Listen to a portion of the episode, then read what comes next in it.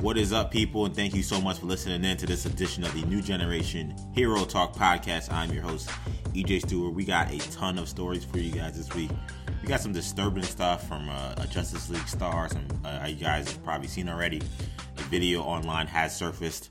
Whenever you use those words, the video has surfaced. Usually, nothing good comes out uh, after that, and this is indeed one of those cases. So, we'll talk about that at the top of the show. Also, uh, Marvel released their new movie schedule amid the coronavirus pandemic and all of the changes that are having to happen with so much of production being halted and postponed because of the crisis. So we'll break down the new changes and, and what it means for uh, Marvel as a whole. Also, some interesting rumors regarding what we may be seeing in the future, not only uh, on the big screen from Marvel, but also at Disney Plus.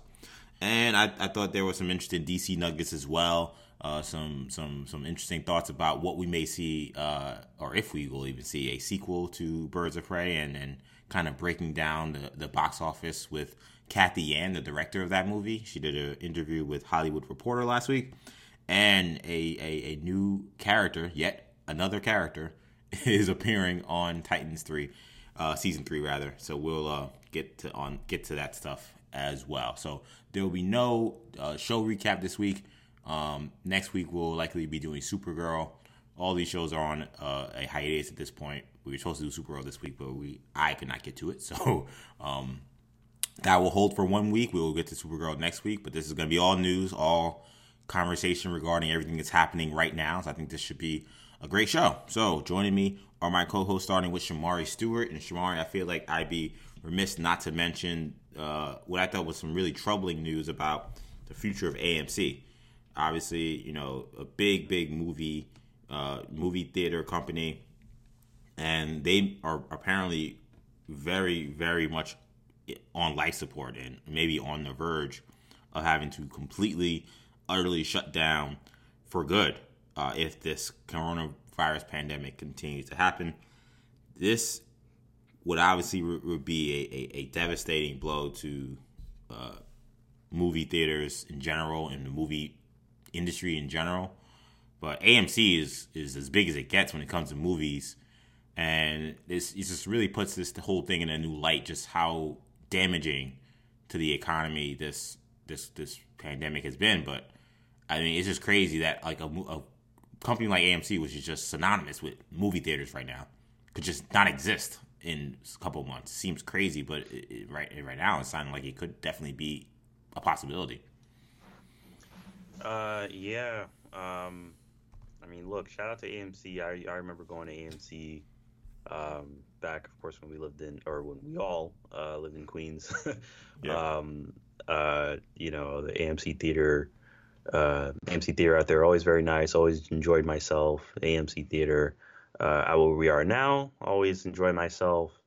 Um, I mean, AMC has been adding, expanding, adding a lot of different things. I'm a member of their uh, Stubs A list, um, you know, movie subscription service. I've enjoyed using it.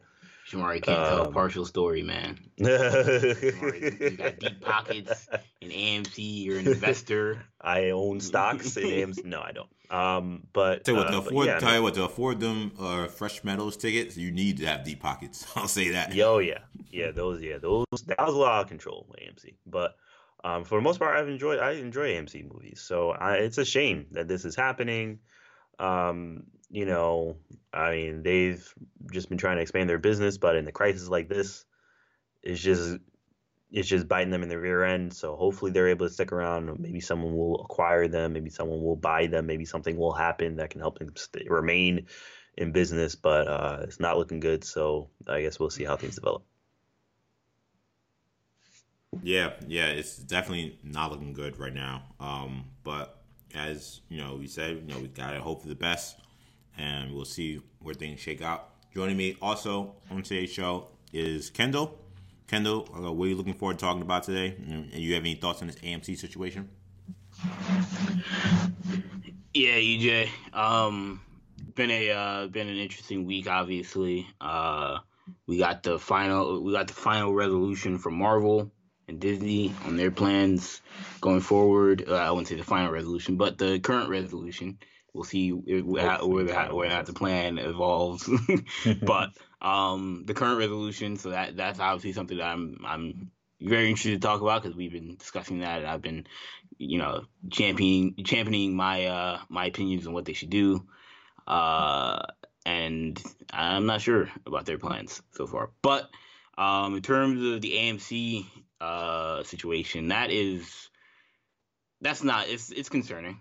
You know, you think about obviously the theater structure is the way people see and enjoy and view movies at, in this day and age, and it has been for the last decade, or not decade, century. So, of course, that's that's um, unfortunate, but at the same time, there there have been rumblings that you know the studios were were, were kind of their relationship with the theaters are not like they once were.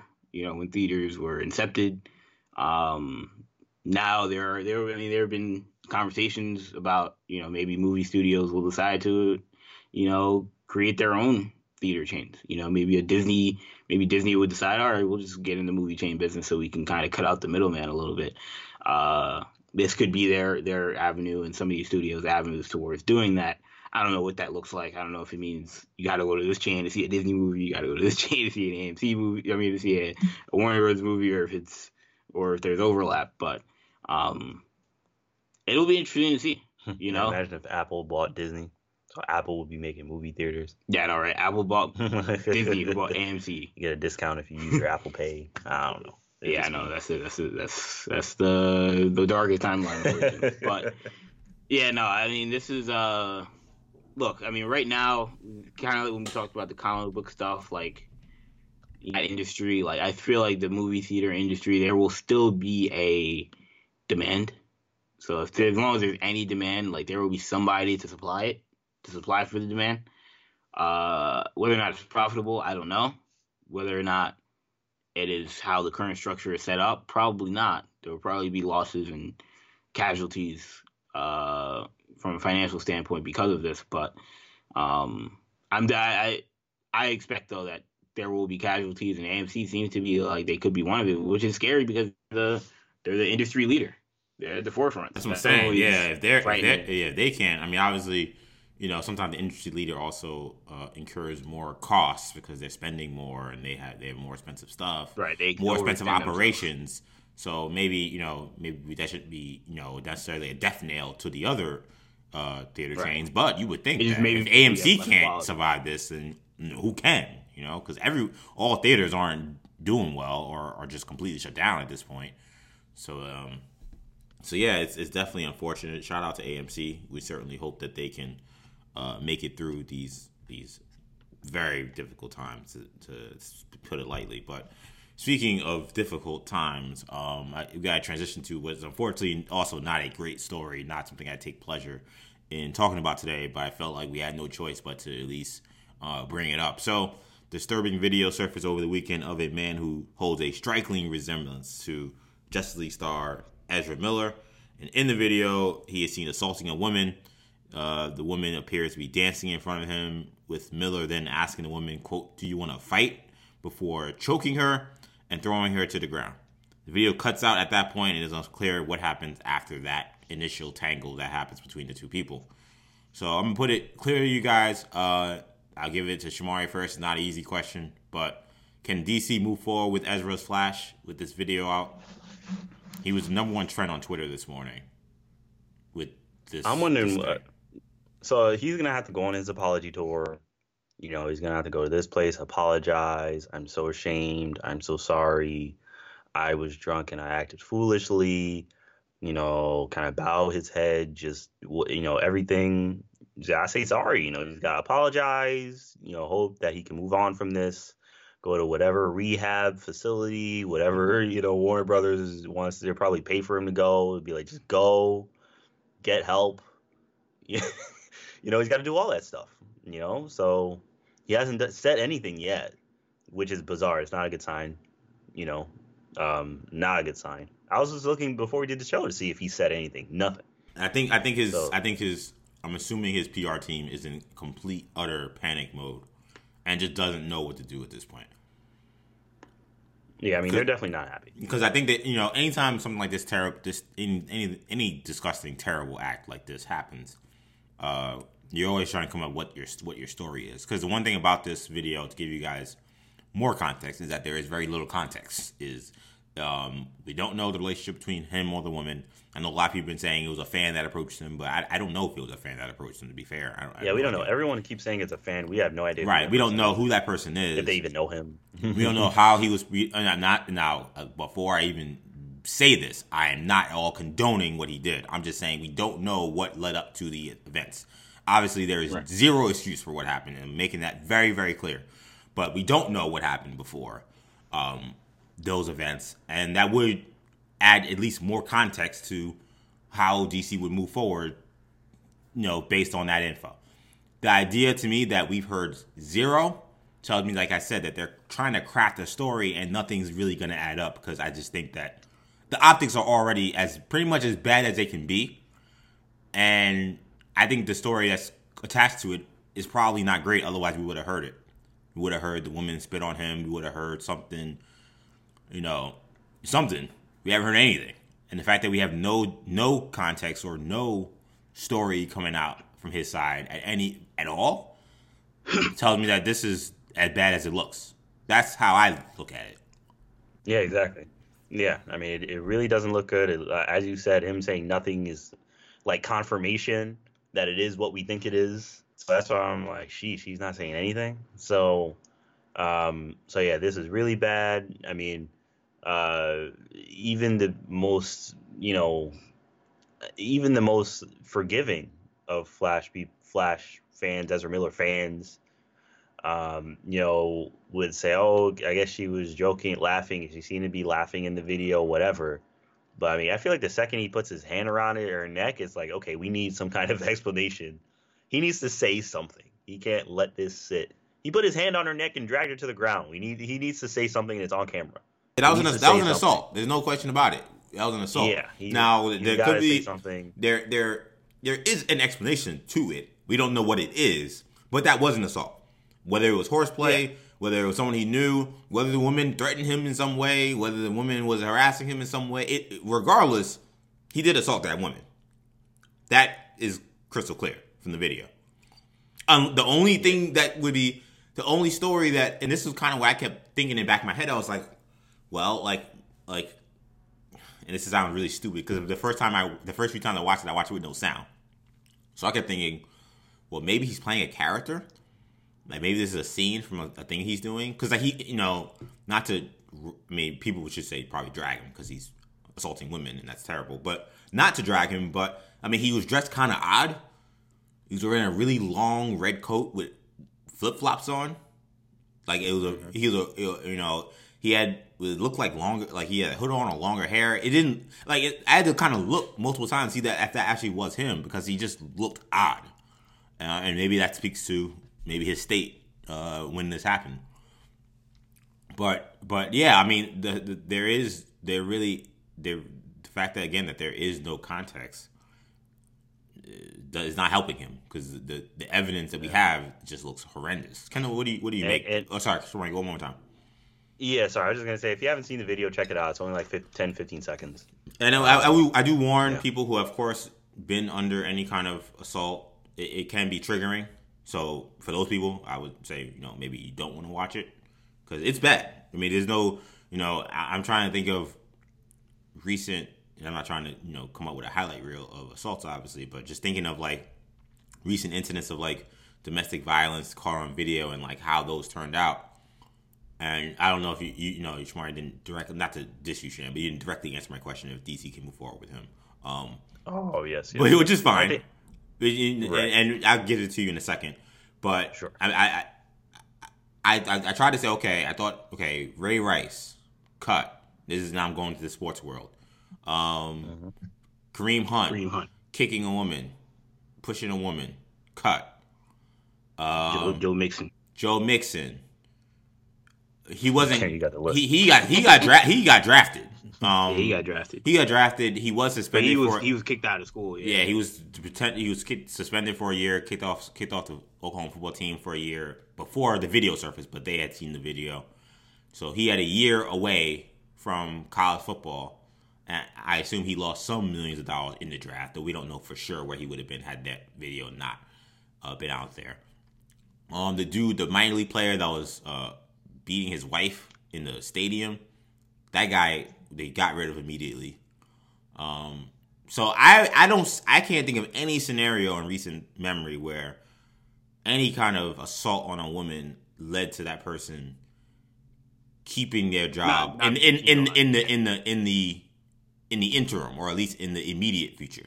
Have those guys, some of them gone, right, co- continued and got work still? Again, Mixon was drafted, did go back and play football at Oklahoma. Kareem Hunt, you know, suspended, cut, but is in the league, is on a team, the Cleveland Browns.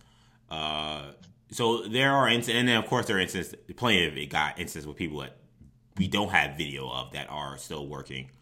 But of the instances we have video, and I, I hate to only bring up sports, and if I could think of other examples, I wish I could, and maybe I should Google it before. You, I mean, it's a good thing this this doesn't. I mean, or at least that it seems like this doesn't happen very often. You know, I mean, and he's not on camera. Sadly, he's not on camera. You know, um, you know. But yeah, I, which leads me to say, I, I they got to get him out of there. I, I don't think this. I think this is cut and dry. I think this is he is over for him, in my opinion. I don't think I don't. wow. I don't think you can come back from this. No, I don't. I, I think that at the end of the day, yo, the the excuse he has to have is got to be Teflon. And I just don't. I I just I don't think that's the case. Like I don't think like the only excuse I can think of that could maybe make him survive this is we were horse playing and I or took I went a to, movie or shooting a commercial. We're shooting, yeah. yeah, we're shooting something. Absolutely, I think could help him. Or I think even the horseplay thing could be like, yeah, we were horseplaying. I took it too far. She's a good friend of mine, and we're still friends, and we have no beef. But we were horseplaying, and I, I went too far. Like, I'm, I'm not saying it's a good excuse. I'm not saying I'd give him the benefit of the doubt. But I'm saying in terms of Warner Brothers and what they would do, I think that there's a chance he could sur- maybe survive that. Yeah. I don't think any. Of, um, I don't think. I don't think either of those situations are happening though. Watching the video now too many times at this point for me, I, I don't know anyone in their right mind thinks that that's what's happening in that video. So it's over for him, fam. Like I'm not saying he can't end up being an actor and doing something, you know, five, six, seven years down the line. I'm not even saying he still won't get work in other, you know, smaller films and stuff. But I mean, The Flash in that role is such a high profile role at this point. You can't be trotting him out there with that video out there. Every time he goes on a press run, every time he gets, anytime you got to even talk about the Flash, we're talking about that video for the next two or three years. No way can you handle that. Beyond the fact that someone that did that probably shouldn't be the face of your company. I mean, that, you know what I'm saying? Like, like if we can go, we can go on the PR fight of whether or not they can survive this. There's also the hey, Maybe the guy that's choking women out on the street with people with camera phones out, maybe that's not the guy you should be trusting I, so much money invested in. Maybe that's not the kind of character you want reflected on your company. Like Ezra Miller clearly has some issues that he needs to address and that he needs to get figured out. And that's his fight. But that can't be DC's fight. That can't be Warner Brothers' fight. They got to decide at a certain point that's not what we represent. We don't want that as our we don't want that kind of person as the face of our company. We got to get him the hell out of here. I don't think that there's any debate to me.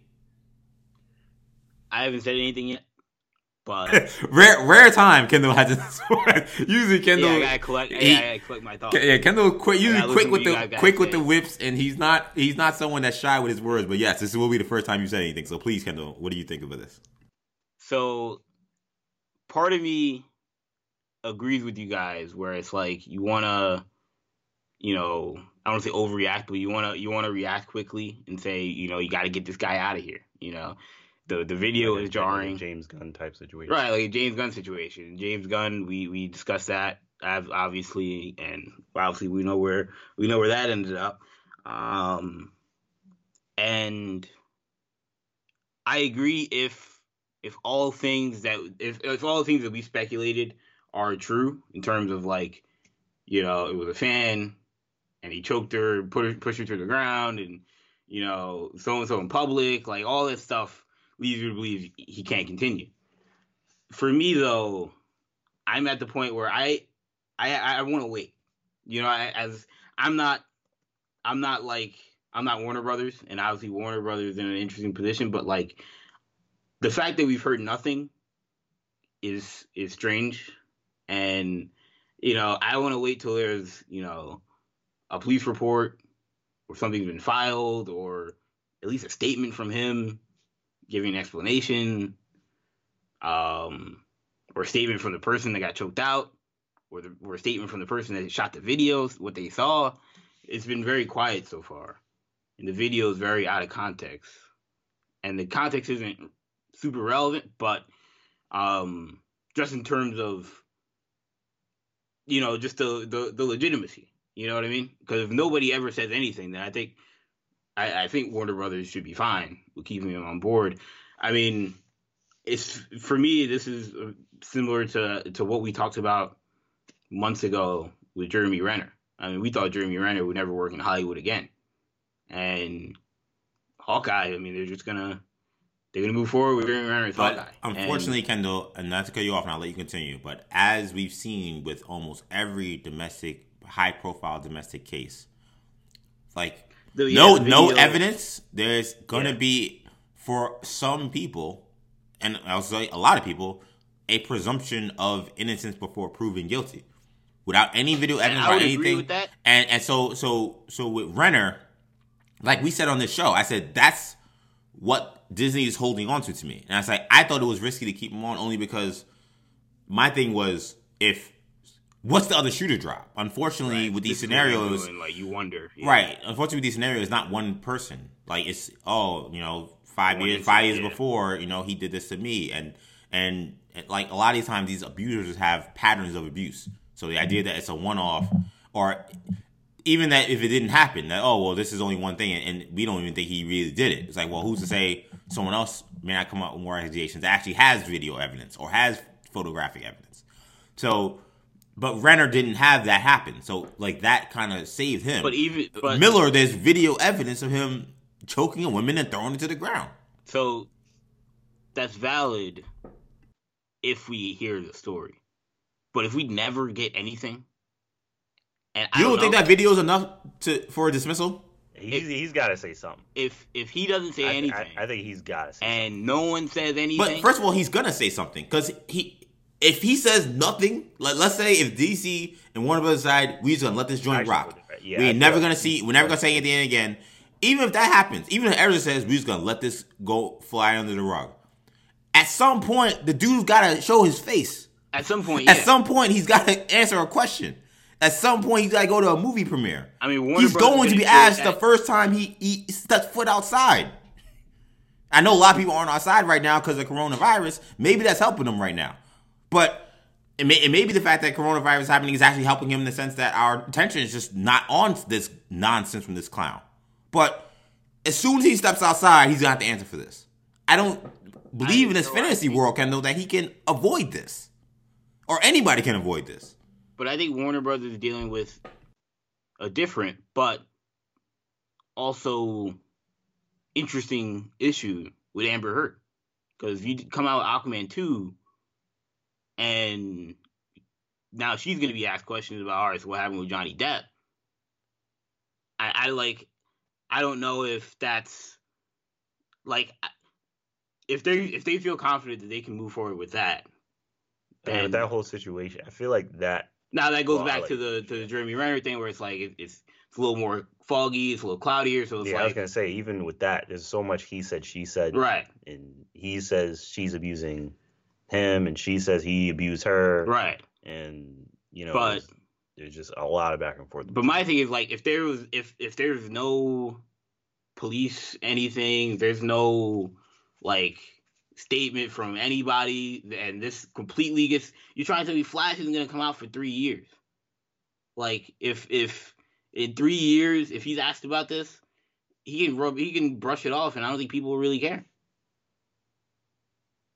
That's why I think they don't have to do anything until or unless something comes out. If if we hear tomorrow or we hear next week statement or you know uh, TMZ has an interview with the person that you know the person in the video, now he's screwed. Now like yeah, now they have to act because like. But I feel like Ken, you're living in. being at- you're- made but I feel like that presumption lives in Ezra Miller's perfect world where he never ever has to address what happened.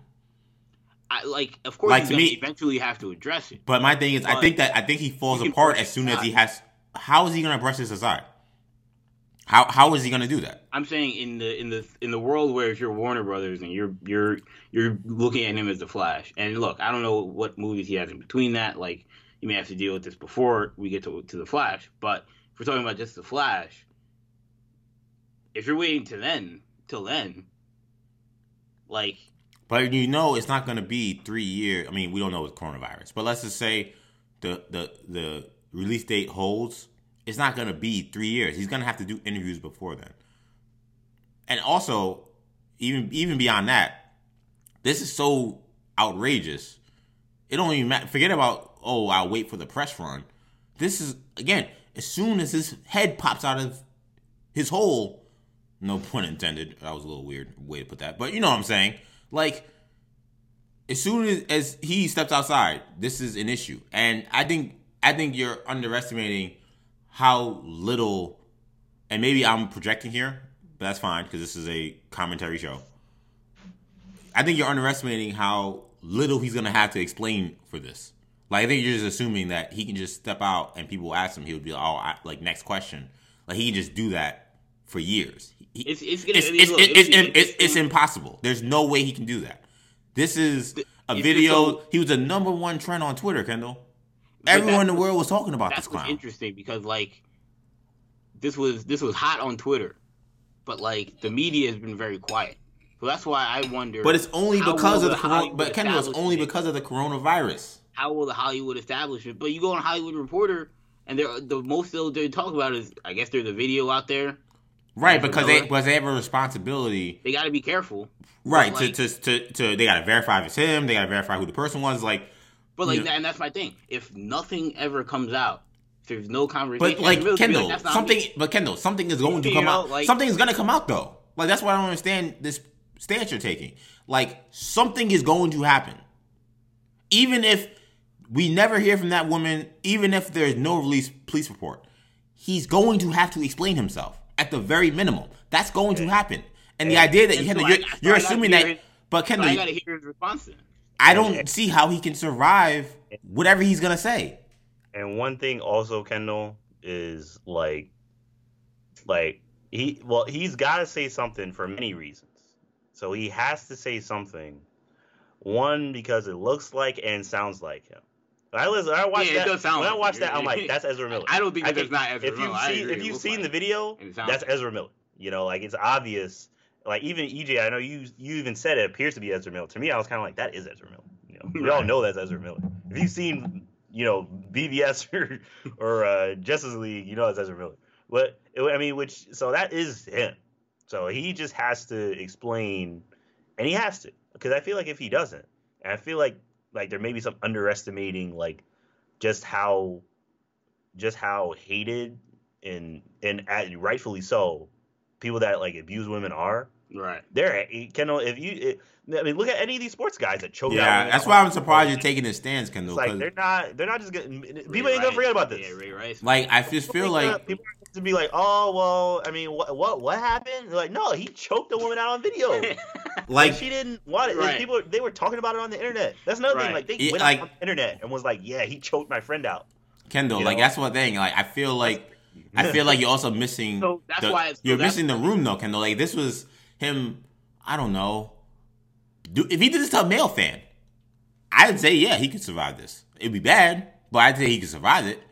It was some just some dude. Look, I just I don't don't. even- I don't I. I But really like, but like the, but Kendall, we I'm know we we know one how terrible assaults on women are and how just awful that is in general. But just clearly, this country, this country as a whole, just at a certain point, it just decides not to tolerate certain things. It tolerates a lot of crap for a long period of time, and at a certain point, they decide, all right, that's just not. That's like taboo isn't the word, but like you know, it, it's just like that's a line too far. Like you can't be a you can't be a person within our society that's out out in public and stuff and be okay with it. And I thought that around the Ray Rice situation, putting your hands on a woman in pub, oh, putting your hands on a woman, period. But if there's any video evidence of that you put your hands on a woman, you're done.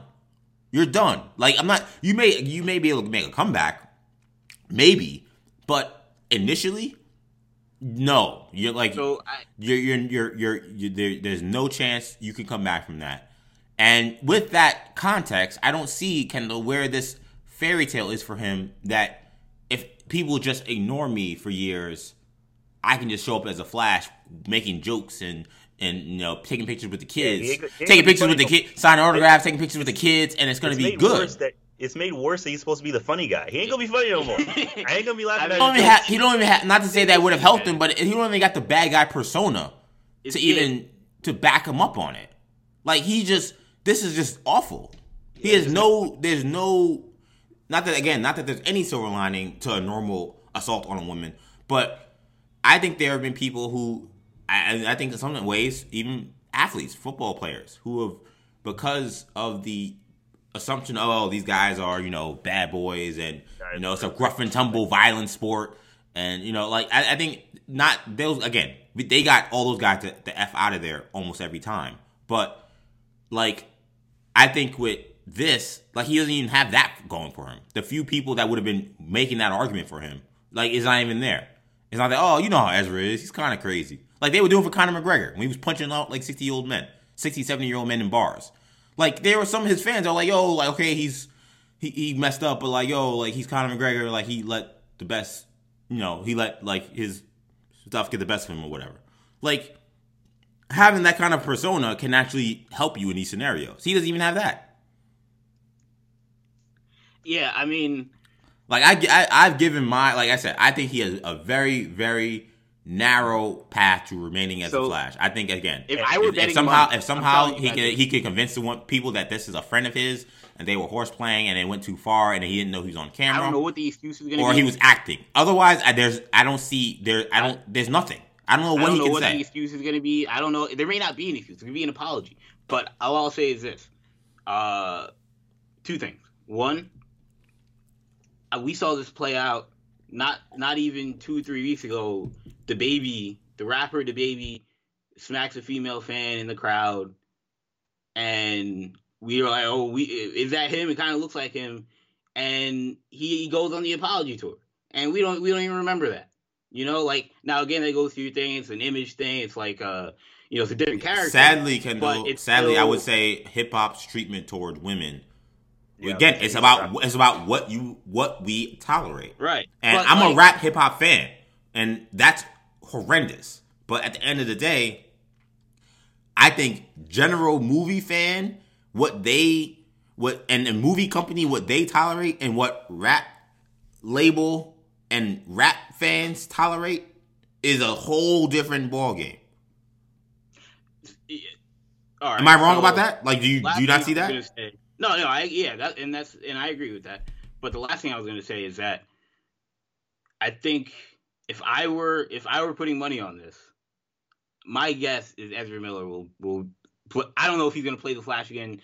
If like like if there will be a Flash movie, my money will be that it'll be Ezra Miller. I don't know if Um, there's ever gonna be a Flash movie, but if they do plan on having this Flash movie coming out two years, three years, four years, whenever it is, my guess is it'll be Ezra Miller. And EJ, to answer your question originally, do I think he can survive this? He's gonna have to go on his apology tour. He's gonna have to, you know, go to whatever rehabs, whatever anonymous, what alcohol is anonymous, whatever. He's gonna have to go to wherever Warner Brothers says you have to go do this, you have to go do that. He's gonna have to go. He's gonna have to do it. He's gonna have to apologize several times. Say, "Oh, I've reshaped my life. I've reshaped how I view women, how I view the world, etc." He's gonna have to say all those things. He's gonna have to do all those things and hopefully they work.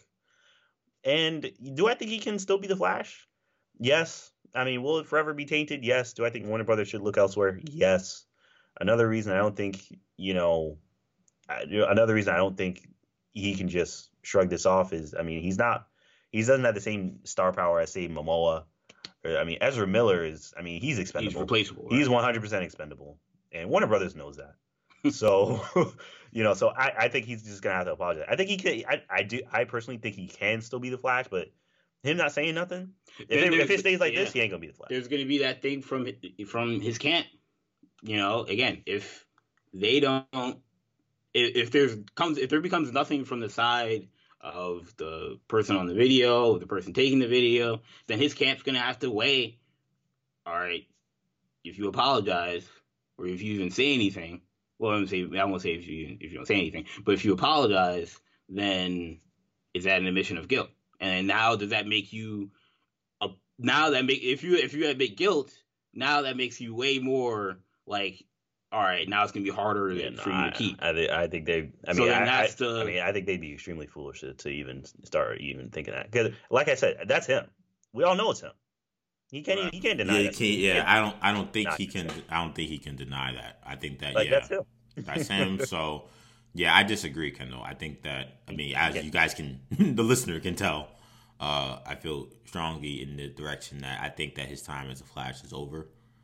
I think that I've given you guys the narrow path that I could see maybe Warner Brothers trying to stick it out. And even if they try to stick it out, I don't know if they're gonna make it to whenever this movie comes out. Like they like there is a luxury to the idea that it happened during this terrible coronavirus pandemic and is being buried. I just feel like the internet lives forever and stuff people do even 10 years ago comes back. I just don't see how in 2022, 2023, 2024, whenever we're supposed to see the Flash again, he's a superhero, comedic, fun-loving character, that you're gonna be trotting that guy out in front of kids and young women, young girls, and that's the guy you're putting out there with a video like that, and him never addressing it. That's to me the again, as I said before, a fairy tale that will not happen. I think that yeah, he's gonna have to apologize or say something, and the question is, will that be enough? Is there a story that can make that video not seem as malignant and grotesque as it looks? And yeah. again, I think that there's a the, the I think I think it's very narrow. I said I think the only thing I can think of is horseplay with a friend that went too far, didn't know I was being taped. We're cool. We we horseplay that all the time, but we shouldn't. And I learned a lot, and I apologize. He's still gonna get killed for it, but I see a scenario where DC says they're standing standing by him. Maybe. Um, the other scenario is, um, well, I forgot what the other scenario I mentioned, but that to me the other one, whatever another one was, I don't think is very likely. And that's the one that's acting. acting, right? Right. That was the one. Well, it was an acting scene, and we, I did not know it was being filmed, and whatever. I think that well, that's, I that's filmed, but I didn't. Right, even if I was being video come out. Well, the problem is the guy runs and says, "Yo, chill, chill, chill." That's why I think it's hard to even say that I knew I was being filmed whatever. Like, right. so I think because of it, the guy didn't expect to see that, you know. But to right. me, right. I think if if somehow he can, if any of those those stories stick, the problem is I don't think the second one can stick because I I think it's so easy to prove that that's not true. Like all you need is one person to be like, "Nah, fam, that wasn't an act," and then that's blown up. The horseplay and friends thing. I mean, that's what they can't do is like like if that really is his friend and that really was horseplay. I feel like that's something that's way more verifiable. It would be foolish for them to to lie because once you come out with a lie, like that could be easily. I agree, one hundred percent. It would be that would be easily, uh, you know, refutable. Um, yeah, I don't know. I guess my thing is I've been so like, I've seen we've seen this story now recently. Shamar mentioned James Gunn. Even Disney reacted in firing James Gunn, and he's back. We we saw with, uh, you know, Jeremy Renner that was because Kendall people, but people wrap their to listen to what we said when Jeremy Renner when the Jeremy Renner thing came out. We probably thought he was done. I thought he was done. But the thing about we Gunn like, Kendall, Al Marvel was going to do a Hawkeye show now. But the difference with Gunn Kendall was there were powerful people and Warner Brothers. I don't want. I don't know. I don't know if I want to say millions of fans, but a lot of uh, thousands of fans at the very least that wrapped their arms around Gunn during that scenario, saying this is bad. We don't condone it but he's a great person. He's done so much. He's grown so much. They need to give him a chance. Who's wrapping their arms around Ezra Miller?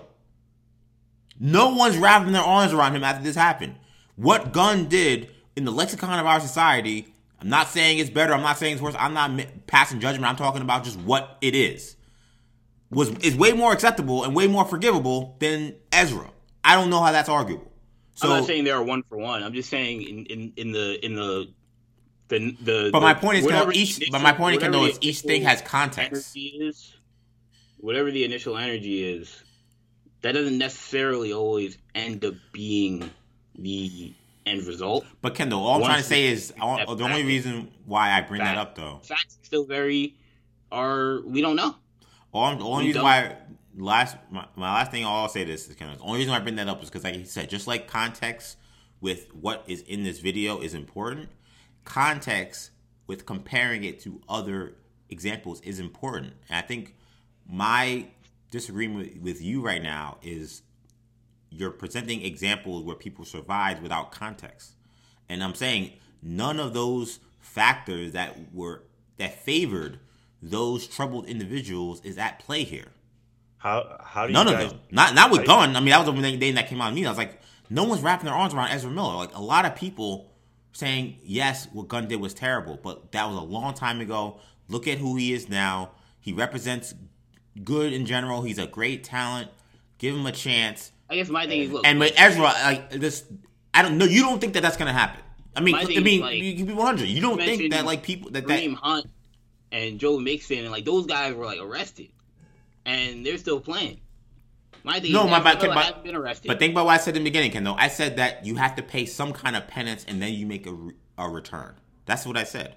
So I'm not saying he can't ever come back ever. I'm saying not that he can't. he's come the back. Flash right now. He was the Flash this year. We saw him in a, in a TV show. We saw him in the suit this year. So th- again, I'm saying right now, can he continue?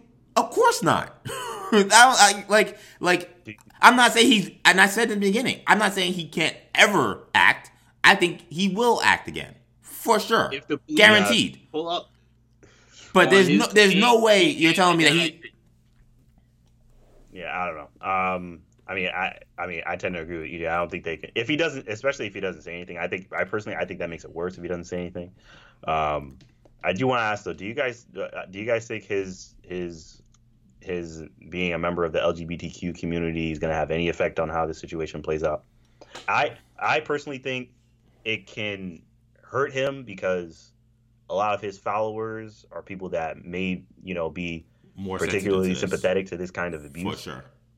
So I think it will 100% come back to bite him, and Yeah. it's, is going to be very damaging. But I, I, it's don't a know, what do you it's a great question. I don't I don't know. My initial instinct, you made a great point. Cause my initial initial instinct told me I thought it may help him because, as we've seen with like, again, I'm not trying to. Anytime I bring out other people, I'm not trying to compare what's worse and what's better. I'm just bringing up other troubled individuals.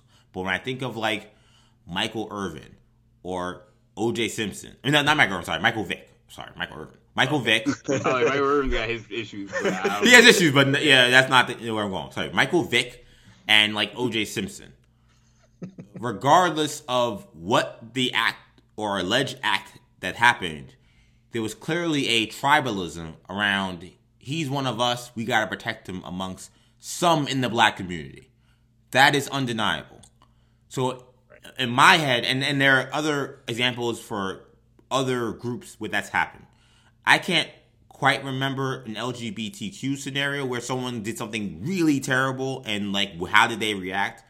But my instinct and my gut, I mean, my gut tells me. with the whatchamacallit. Wait, what? Yeah, the Jussie Smollett. That was the most recent. Yeah. Well, I guess I guess the only difference with that was I think that there was the idea that people Yeah, I guess that's a fair point. And I think there was a lot of that tribalism initially. I just feel like he was eventually proven to be a fraud. I think kind of everyone kind of Yeah, people kind of distance. That's the way. That's the only difference. But yeah, I would. I think that's a fair point. That in the beginning, when there was still questions, I would say there that tribalism existed amongst the LGBTQ community and the Black community about this is our struggle that we I deal mean, with all the the time. Of course, that this happens. was so specific to their actual issue, where this is like him just. Well, know, what I would say is, But he's not well, a well, woman like well, the only reason why I will say I disagree with that, kind of, okay, Yeah, but the only. But the only reason why I disagree with that is because, as people who study this know, uh, members of the LGBT community are far more at risk for domestic violence than any other group. So that's the only reason why. That's the only reason why. That's why what Shamari said was so poignant. I was like, that's a great point that I didn't think about. Because at first I thought, well, the tribalism may say he's he did a terrible thing, but he's one of us, and he's one of the most high profile people that is one of us. Give him a chance. But then I thought, well, he did this thing that again is one of the the the absolute um I don't talking points makes it kind of I don't want to trivialize it like that, but it's a, a major sticking point for a lot of LGBTQ activists domestic violence and the violence that they face. So it kind of goes both ways. I don't know. I think it's a great question, Sham. With, I don't. I don't know. And with him saying nothing, if that's what I say, he's got to say something. He's got to come out. He's got to say whatever he's got to say to to, uh, to appease his fans, to appease. The, I, I the Hollywood. Yeah. Whatever he does, and I'm not. I don't want to make light of this, but whatever he does, do not mention the coronavirus pandemic. Yeah, like oh, Jon geez. Jones. Yeah, he's not gonna pull a Jon. Yeah, Jones. yeah, Jon Jones. You guys don't know Jon Jones, UFC fighter, arrested for DUI and firing a gun allegedly, and yeah, he the, said uh, stress he, of the, the, the, the stretch time. of the current times was what got to him, and we got him. We didn't get him out of there too. So we don't just whatever is excuses that it cannot be that. That that will not. He will be fired the minute that statement comes out. I'll tell you that right now. Um, yeah, man, sad story, man. I don't, you know, I don't take uh, yeah. pleasure at all in in even talking about a story like that. And we questioned whether we should. I thought we had to because I think eventually there's going to be a major fallout to this. I think that some action is going to happen, in my opinion, which is why I thought it was important to mention it. Um, let's get to the good times though. This show, this podcast started with some sorry times, some some clown behavior, beyond criminal behavior, arguably, or maybe not even arguably, uh, to start the show. Let's get to uh, at least you know the fun stuff, the movie stuff, the news stuff, the non-problematic stuff. So um, let's talk about the Marvel movie calendar. So we now have an official new different slate for Phase Four. Marvel unveiled this new calendar now that Black Widow has officially officially been moved back to November sixth and it has ripple effects across the entire slate for Phase 4. So here's where things stand. As I said, Black Widow, November 6th, 2020. Eternals, which was previously on that same date, now is pushed back to Nove- uh, excuse me, February 12th of 2021 next year. Shang-Chi, which was supposed to be in February, on that same date gets moved to May 7th, 2021.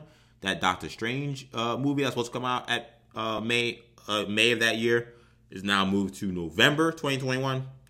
Thor: Love and Thunder, previously for November, moved to February 2022. Um, the unnamed, untitled Marvel movie that was for February 2022 that we kept asking what that was, just removed off the schedule, no longer there. So we don't know what that even means. Um, and Captain Marvel, which we did not have as any uh, release date yet. Now has a release date, um, and that would uh, which was originally announced for seven eight now uh, on seven twenty nine, July 29th, uh, twenty twenty two. So new uh, release date for Captain Marvel, um, Black Widow officially November. A lot of changes here, guys. I'll go to Kendall first. Which one of these changes sticks out to you the most? Um, I mean, they're all kind of they all kind of work in in, in congruence. You know, they all kind of work in harmony. One moves back, and they all kind of take each other's place. Um, but I mean, look, the, the obviously the one that that we have to focus on, at least for me, is is, is Black Widow, pushing that back to November, and but then yet still keeping Mulan in July, and I think that's interesting because them putting Mulan in July, you would think suggest that they think theaters could be open in July. Um, although I have a theory on that, but if that were the case, why wouldn't you just push Black Widow back to July? You know, the, I think the initial their initial plans were to have Black Widow come out in July before James Gunn uh, came off Guardians three, and because Guardians was supposed to come out in April or May, and then I think Black Widow was supposed to come out July, but then once Guardians three had to get pushed back. Then they moved Black Widow back up. So it's strange that they wouldn't move that to back to July, unless. Well, nothing's in July, and I think that's because we won't have movies in July.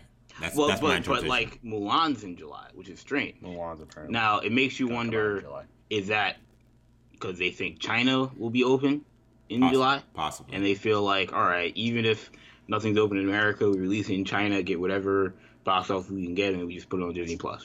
You know, like that could be, or we release it in English. You know, in in November in the fall or whatever on Disney Plus. That could be the theory. And that's that's that's my working theory right now. But um, the November release date. Look, I think that's still slightly optimistic. I think I think it's foolish if they if, they're just gonna they're going November, that's it. Like we're putting it out in November, no matter what happens, the box office is going to be screwed, and we just have to understand that's the universe that we live in. And I mean, if they're willing to take the hit, then they got to be willing to take the hit. Um, there will be have to be an adjustment in our, you know, projections. There has to be an adjustment in our uh, kind of analysis of the numbers when Black Widow comes back and it's 50 million. You can't look at that as a massive loss. I mean, it is a massive loss, but we can't. We have to understand the oh, context. that means the movie's bad. Yeah, the movie's bad, or the movie did poorly, or couldn't have worked. And you know, Yeah. some people will use that argument. You can't do a Black Widow movie and it be successful. But that's to me, I think there's plenty of intrigue and there's plenty of uh, excitement and hype for this movie. Mhm. Um, but I'm just uh, look, I, I, I'm just being realistic. Where I just don't think that there's going to be a massive crowd in November going to go see that that wants to go see Black Widow. I think there are gonna be people that want to see it because it's a Marvel movie and like people will see it anyway. But there will be increased piracy probably. There will be people that just say I don't got to see this one, especially since it's Black Widow. Like I'm just I'm not confident. I and I've been the one championing that they have to they should have just put it on Disney Plus and they would have gotten a lot of great PR, but they they, they I understand the reasons why they want to they want to stick with the theatrical release, but you know, and it, again, there's a lot of I think they read the conversation. I think the the narrative and the main narrative had persi- persisted that from the Black Widow fans and the people that really really wanted to see this movie that it deserves a theatrical release and that don't shortcut it give it everything that you know you would have given to an Iron Man movie or a Captain America movie. I didn't buy that because I was like, I want to see the movie as soon as possible. Um, I think we all understand the times that we were in and that things have to be adjusted. But I think they're gonna. I think they understand that there would be a, a large segment of people that would have been massively upset that were excited for this movie if they put it on Disney Plus. So I think they decided to go with just pushing it back for now. I say for now because I don't know if it's still going to come out in November. We'll see if it ends up having to get pushed back again. I think if you go full tilt, you're just gonna have to understand that you're gonna deal with some losses. So they may have to make another adjustment if things aren't open until next year. Um, I mean, when it comes to this uh, schedule, uh, I mean, I understand them not, you know, jumping to put it on Disney Plus. Uh, I, I mean, I think that it really depends on what our society will look like, which we have no idea what our society will look like. They will take a loss because that's just what all movies are going to do until the coronavirus situation slows down. So they're going to take a loss. It's not going to be a box office hit. No movies are going to be box office hits. So it's not. And it's not. So that's some. That's at least something. I guess they can, you know, know and understand that they're not just a, the only. It's not like their movies suck or they need to fire anybody. It's just that no movie's going to do well. So, you know, they just need to put out what they have, and you know, hope that this situation resolves as quickly as a as as it can, so that people feel more comfortable going out to the movies again. Um, so yeah, I mean they're gonna lose a lot of people. I think I think I think both Black Widow and the Eternals, depending on you know how fast we get this vaccine. I think um, uh, what's the next one? Shang Chi, right? After that? uh, yes. I think Shang Chi. Eternals and then Shang Chi. Yeah, Eternal. Yeah, right after Eternals. Yeah, then Shang Chi. I think Shang Chi. I mean, it, again, depends on depending on when we get this vaccine and when all this stuff happens. But I think Shang Chi should be okay. That's my guess. If I had to guess, I'd say Shang Chi. The box office should be fine. They'll probably. I mean, they were losing all this money every day on, on producing Right. Shang Chi. So I don't know if they'll. I don't know if, how much they'll recoup.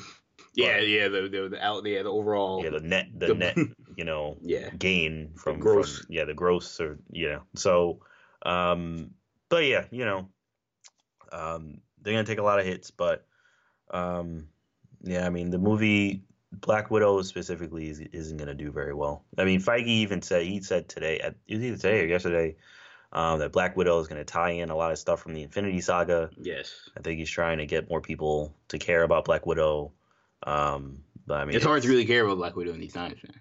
It's just it is what it is. And obviously I care about it from a fan perspective, but like You know, people know it's going to come out streaming anyway. I mean, I think a lot of people, uh, you know, especially now, and health is health. You know, if someone doesn't, if someone feels like they're putting themselves or somebody else at risk by going out, they're just going to choose to stay in and just wait and stream it.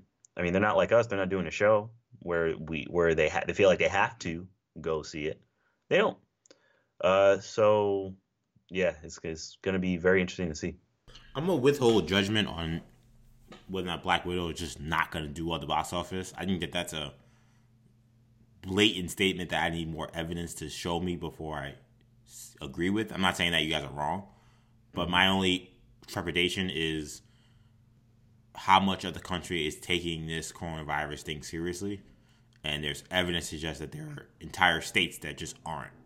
Not to be political on this show, but that just is what it is. There are states that aren't doing stay at home orders. People still are congregating in mass numbers on beaches, on all this stuff. Like now that now uh, that's what that's why I'm not saying that. That's why I'm saying I want to withhold because my thing is again there may be catastrophic ramifications for those actions being taken right now that may make people feel differently in seven months, but or eight months. I don't know. I try to do a quick math there. Um, but like no, yeah, seven. I was right. but on on on this thing, it's just hard for me to say. I don't know. Maybe there will be a feeling like there were, you know, for people who were in New York going to Yankees and Mets games, and how those first games were sellouts and they were big, big uh, events. You know, obviously, would have you know if Mulan does come out in July or whatever, and some of these other movies do come out, then we would have had other movies. But maybe there will be some kind of rallying cry to try to save things. I, I don't know. I can't predict what happens in seven months. This world right now is as unpredictable as I ever remember, maybe with the exception of 9 11. After that, you didn't know what the next day was going to look like living in New York City. So I just don't know. So that's why I'm not going to say. I mean, you guys make great points, and it's possible. I think that in many ways it's probably more likely that it won't do well, but I'm just not going to say for sure, nope, won't do well. Um, but the thing that stuck out to me, you guys mentioned Shang-Chi. And I, am we all now again, I don't know how this whole thing even affects how we think of movies now, but I think of you know May release date for Marvel, man. That's a massive, massive, massive deal. And Shang Chi originally was in the you know the February spot, which was the kind of like kids table spot, kind of the precursor spot. Um, it was where the people, you know, the the characters who you know we they thought maybe weren't there yet, and maybe they were hoping to get to that building at some point, would eventually prove go. spot. yeah, prove it spot exactly. And it goes straight from February. You know, that was a spot where famously Black Panther thrived in historic ways, but it's going straight from that spot that proved to be a very effective spot for Marvel right up to the big leagues with a May 7th release date. I mean, that's that is start of summer movie season in a major way for a character that is largely unknown and they'll be introducing characters that we probably really haven't seen in the Marvel universe in a major way. Obviously, the Mandarin is going to have a factor in this movie. He's the villain in this movie, but we haven't.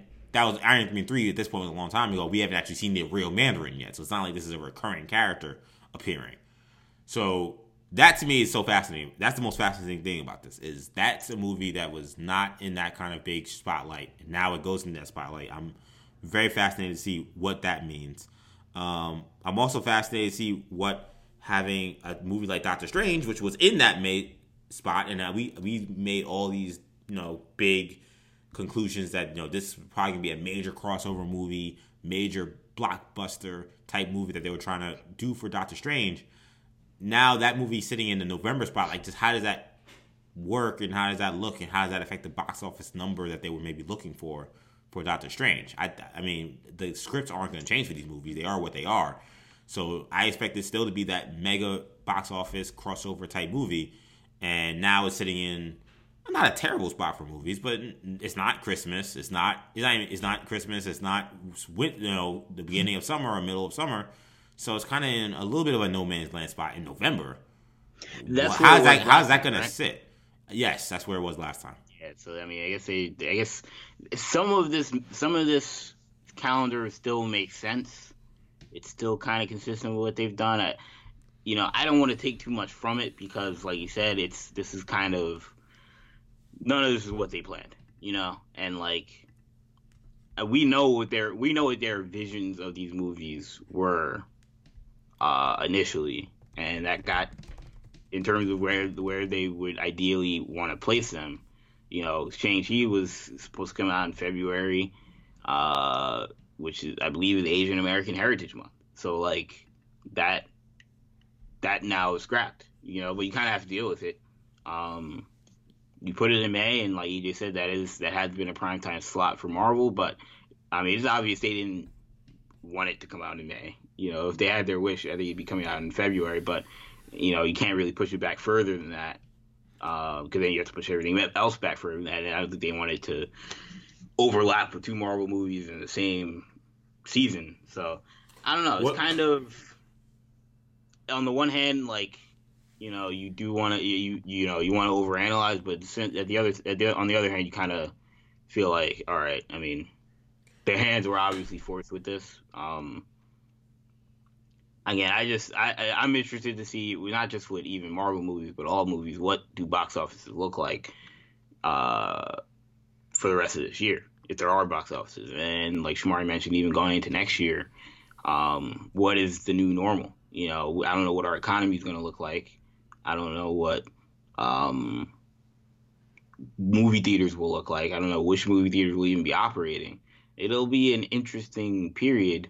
Uh, Disney decided they're going to put Artemis Fowl on Disney Plus, so got something, I guess. I mean, I, we still don't know what's going to happen with New Mutants, by the way. That they just they were very quiet on that because it's not Marvel Studios, and that is something that I would imagine would get put on a Disney Plus or a Hulu, but we also don't even know if they have the rights to that.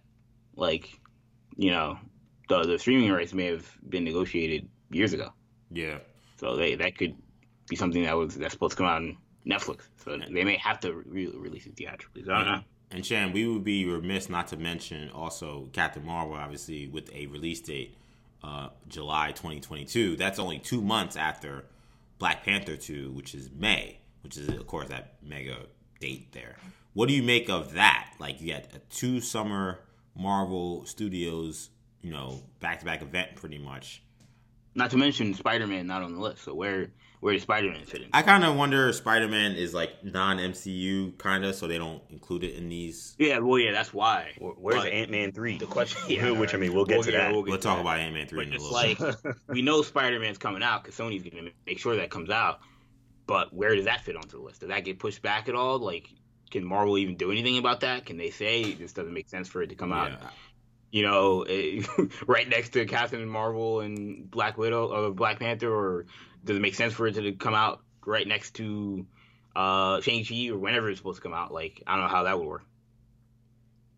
Um, I mean, I mean, to answer to your question, EJ, when it comes to uh, Black Panther and Captain Marvel, um, I can't even begin to theorize if there's any kind of connection between those two movies.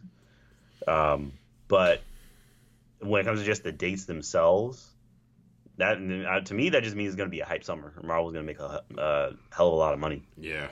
Um, I mean, with the stuff that Hopefully. that's that's rumored for Captain Marvel two, sounds like that's going to be huge.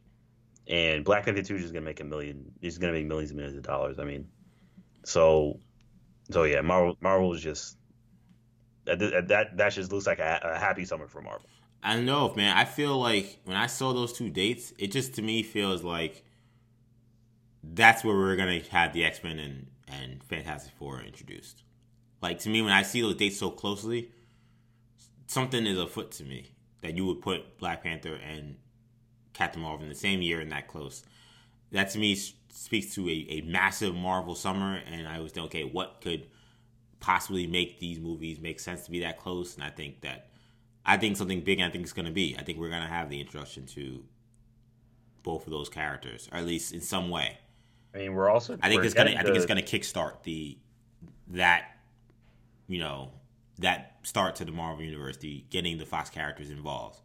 That we're getting the, the um, we're getting the Ms. Marvel show in 2022 also. Mm-hmm. So I mean, she's I'm sure she'll play some kind of role. I would expect that too. I would think. Interesting. Um, so I don't know. We'll see what happens if any, so any other. the Disney Plus part of this is interesting because Disney Plus they haven't adjusted anything as far as I'm. Yeah, correct. nothing has been adjusted. And that is strange because, like, Falcon and Winter Soldier is supposed to tie into Black Widow, but Falcon and Winter Soldier is supposed to come out after Black Widow. Now it's coming out before Black Widow. So, how Very does that strange. work? That is very strange. I I think mean, I, imagine I, I mean, everything are, else they- are they releasing all the episodes at the same time? So maybe there's some kind of time. If it's coming out in. August and Black Widow's coming out in Well, no, yeah, that's a good point. There that's aren't a that many episodes. Yeah, right? yeah. I mean, Yeah. unless they do, unless the they're just doing like one a month, uh, which would be pretty depressing. like, which they could do that. They could just be like, all right, now we gotta spread them out. But even then, it's like, I have a, I have I- a, I have a feeling that there will be changes. It just hasn't happened yet. That's my theory. That they kind of yeah, go changes, one thing. changes to Black Widow or changes No, to changes to Falcon? the no to the Disney Plus schedule. Oh, okay. I think that the was like, what are they schedule. I think the schedule as of now is is there because they haven't got to it yet. I think that they were working feverishly to figure out what they're going to do with the Marvel movie schedule, and they really didn't do much but just move every movie to the date that the other movie was to come out. Right. But um, and that may have been a contractual thing with theaters. Like there's coming a lot that went into why that happened. and just um, them looking also probably just at their whole, like their whole, timeline in between movies and or like the Disney, like the Disney calendar as well. You know, you don't want to overlap them Right, Lion King yeah. too. right. You know, yeah, yeah, exactly. so those are the dates that Disney probably gave Marvel. Yeah, So you but I work- think if if Feige and them were telling the truth about these movies tying in, these some of these shows tying in, I don't. I think that it's probably going to be spoilers to have, you know, something like Captain Marvel come out before. So I, I'm going. I'm working on the assumption that that will move, but Which there, there has been you know stuff that's come out. A recent PowerPoint showed no changes so far to Falcon, Winter Soldier, or WandaVision or Loki, but And I, I don't think that's going to be the case. that goes opinion. back to that goes back to look. They should have put Black Widow on, on Disney Plus.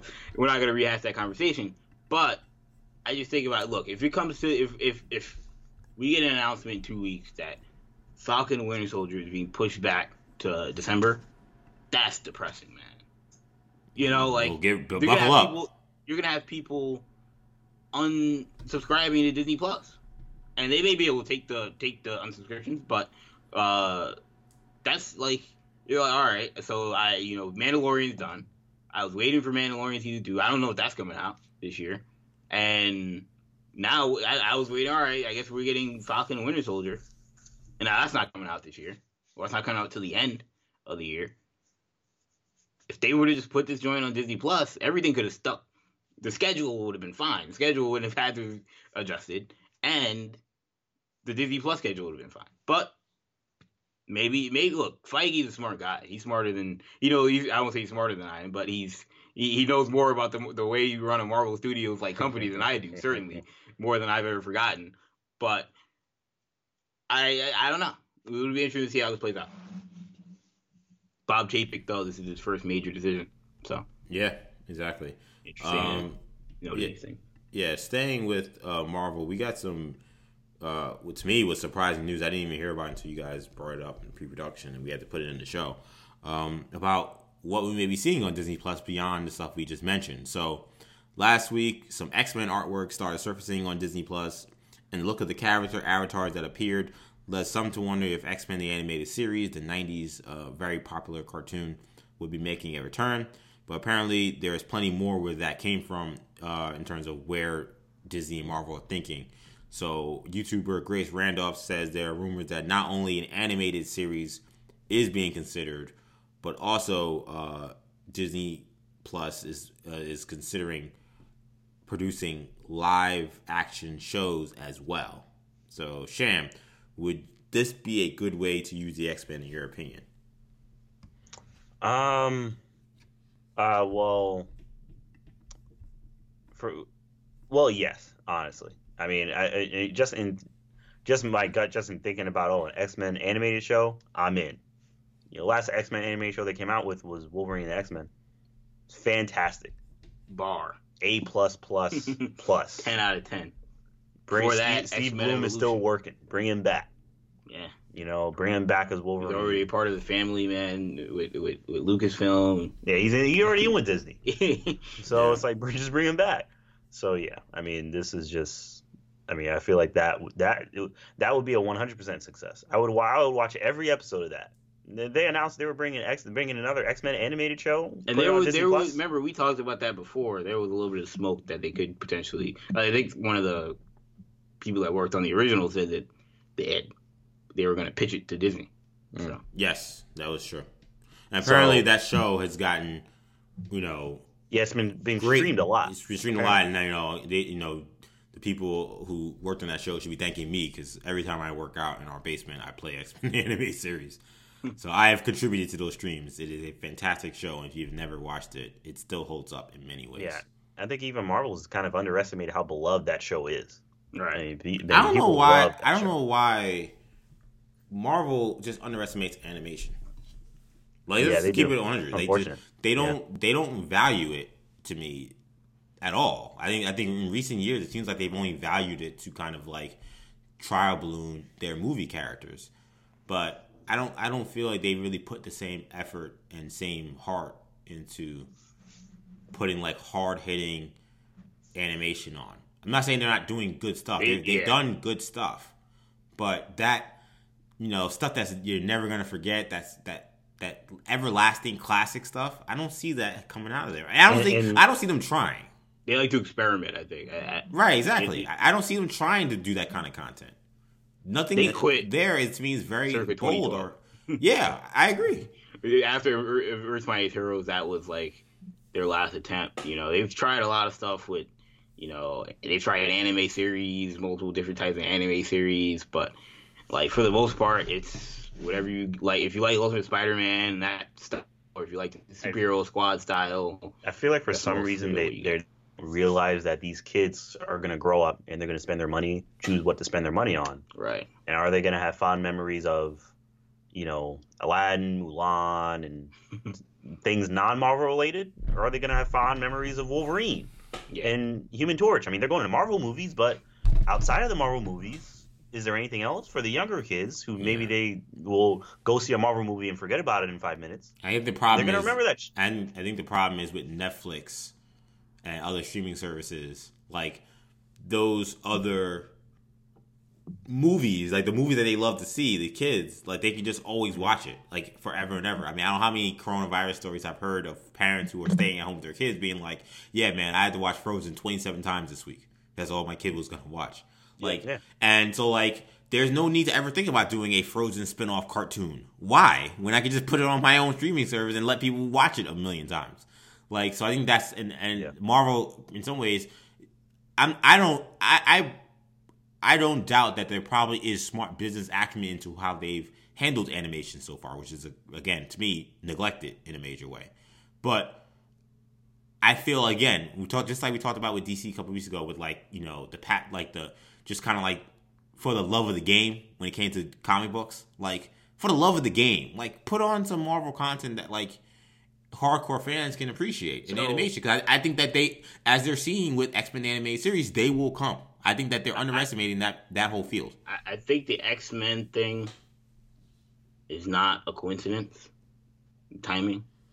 Uh, it's certainly not a coincidence. I think that almost goes without saying, but like they weren't ever going to do anything X Men related when Fox had the rights. You know, they, it was hard. It was hard to get them oh, even yeah, Fantastic Four stuff. Like the last time we got an X Men thing or Fantastic Four thing was Wolverine the X Men. That got one season, and it was great. We only got one season. Uh, yeah, Fantastic Four, World's Greatest Heroes, whatever it's called, got one season. You know, it's been a long time, and even those were kind of before. I want to say those were before Disney bought Marvel. I could be off on that, um, but certainly like yeah, I'm not before sure like that. the current iteration of Marvel Studios where they basically like run everything. Um, so I, it's it's it's obviously not a coincidence that they now that they have the the rights. And Shamari made a great point when he mentioned, you know, showing kids Aladdin and you know stuff like that. And then you mentioned Human Torch and Wolverine, like they weren't going to do that because they had no interest. They had no they had no no value, no stock in those characters. Like, why would I yeah. show kids Wolverine only for that only for that money to end up going to Fox? But now they could do that. Yeah. Now they have to do that because you have to get people, especially kids, to you know like Wolverine or like Mr. Fantastic or the Thing because you're gonna come out with a Fantastic Four movie in a couple of years.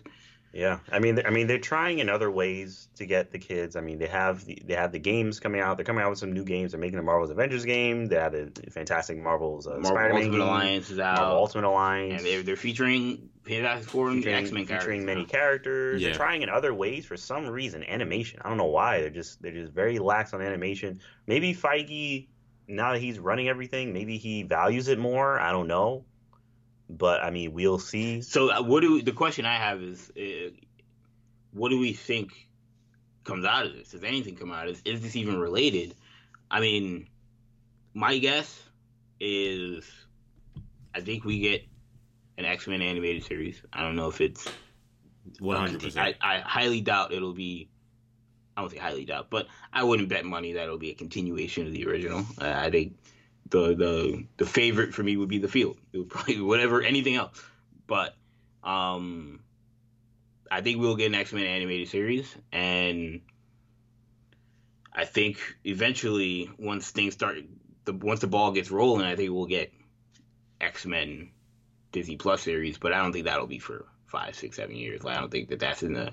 I don't think they have like they know what they may know what that's going to be, but like I don't think that's in any sort of development right now. I I think that would be I think an anime series would be wise, um, just to get every everyone, kids, adults, everybody, just prepped for the X Men's arrival, Right. Yeah.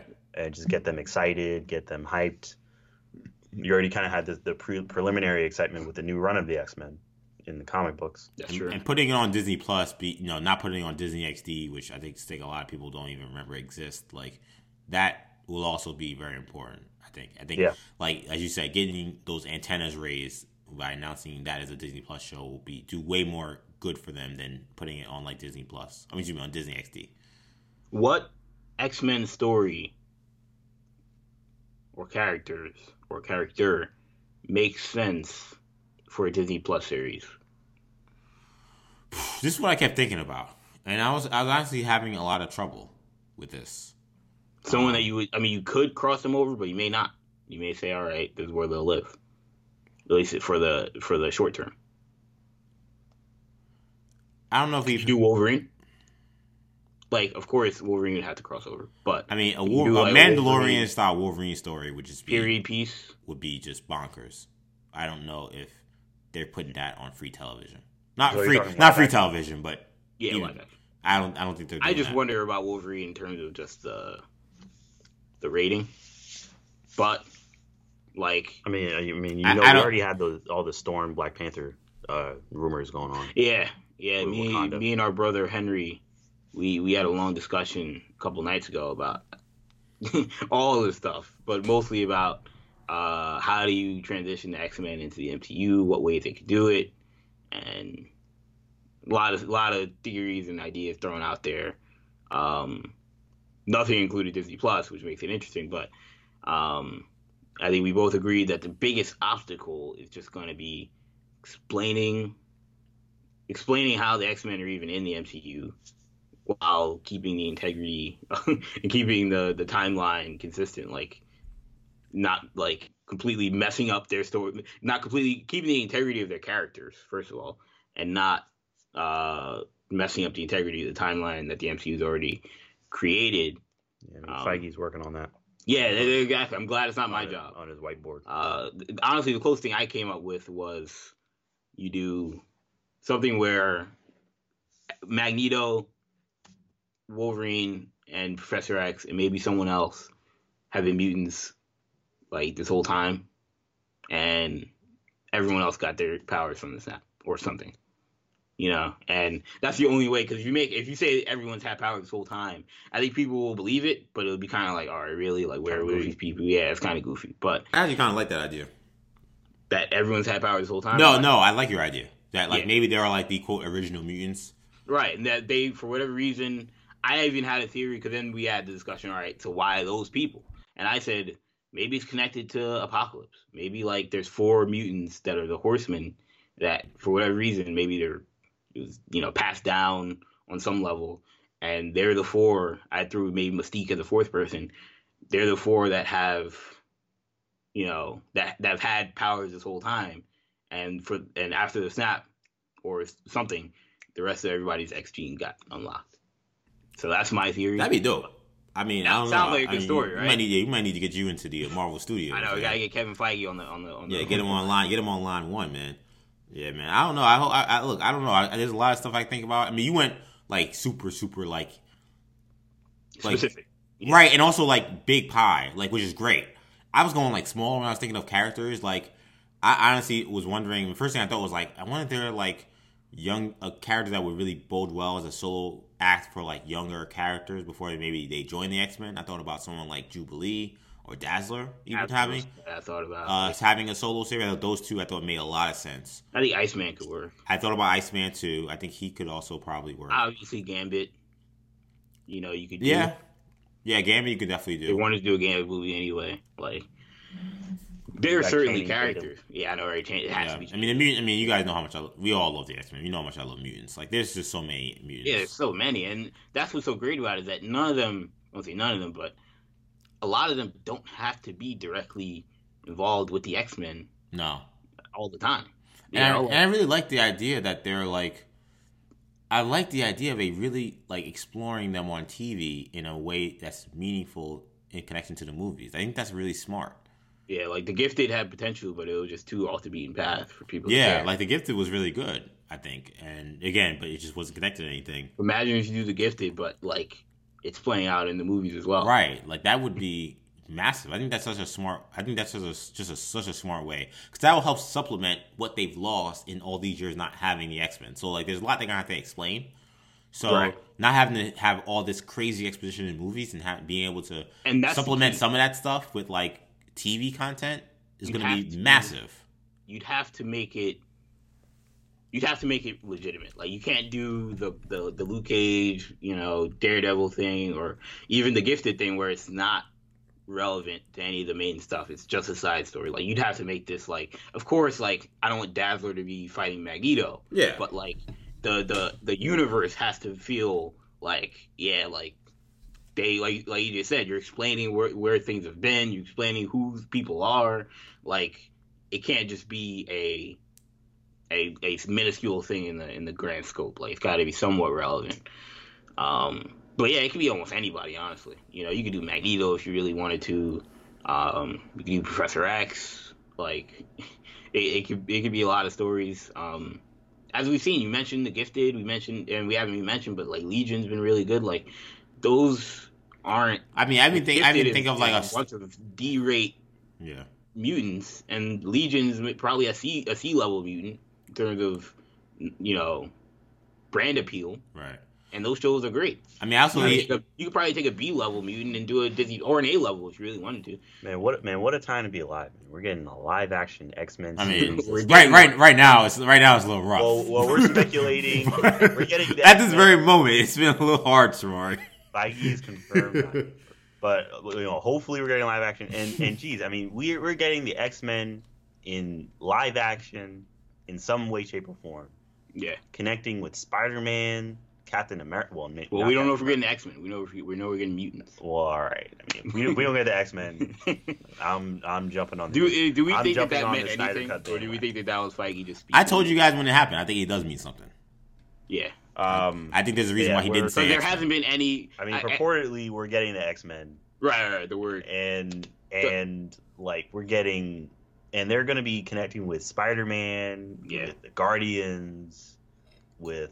Uh, I mean, she's every with Captain Marvel, Black Panther, Yeah. and live action. Yeah, That's gonna stuff, make man. so much money. I know. Yeah. If, uh, they have to do EJ. Do you, didn't we talk about them doing X Men? Do they have to do X Men versus Avengers? Eventually, yeah. Yeah, They I, yeah. I, I told you I, I don't care. I don't want to see it, but yeah, it's gonna it's gonna happen. But I'm just Like saying, I'm, I'm, I'm, gonna gonna see that three times. Yeah, it's gonna happen. I'm not. I, I I really hope they don't go that route. But yeah, that's that's inevitable. I just feel like we went through Civil War, so it's just like I feel like there's no Right. How much different could that do be? that again. But but it's the I agree it will happen. Um, let's uh we got a couple more things, so let's move through these a little quicker here. So um, Ant Man, some uh big scoop from Geeks Worldwide. So apparently. Uh, Ant Man star Paul Rudd has penned the script for Ant Man three, and that script included uh, MODOK and AIM in the script, and MODOK as the villain. So it that goes back to the conversation we had. right, exactly, and even going further, apparently there's also another scoop that Marvel was pushing for the Fantastic Four to appear in the movie, but have now pivoted towards wanting the Young Avengers to show up. So this is the first time I think officially we're hearing Fox characters being inserted in, or considered being considered to be inserted in a specific movie. This is the first time we've heard any reporting on that by any semi reputable source. Right. I mean, yeah. I would say the, the Doctor Doom stuff was kind of like out there. We don't know how legitimate that was. This is yeah, but this is this is to me more. This is more. This I mean, the way it was written, it seemed more solid.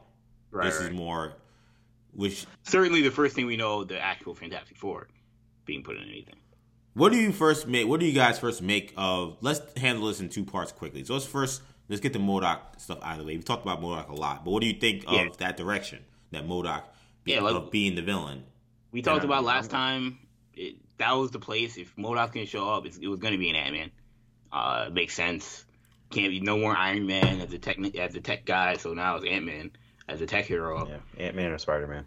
Right. So you know, and man, you to talk about a punch, a gut punch if MODOK's the villain of Spider Man Three? Like, really, really trying MODOK? But um, so yeah, I mean, like AIM, like Ant Man, like it, it, we've already kind of seen AIM in, in Iron Man three, I believe it was, or Iron Man two, I don't remember. But we've seen AIM already.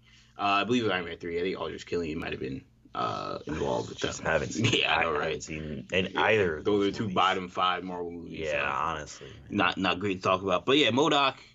We talked about it before. If you want to hear more on our thoughts on MODOK, probably watch our listen to our episode a couple weeks ago. But um, makes sense for Ant Man three.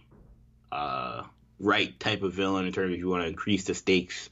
Uh, he'd be obviously the toughest and first super real villain that that uh first I would say super villain that um Ant Man has faced. So uh, I I think that that's I think it makes sense. Uh, it's a logical progression, and if they're gonna use Ant Man, that's who. If they're gonna use MODOK, that's what it would be for. Uh, when it comes to MODOK, um, I mean, I mean, I guess it makes sense. I mean, MODOK is he's just a big floating head, and it's curious to see how they're going to introduce him. Um, a big floating head with tiny arms and tiny legs.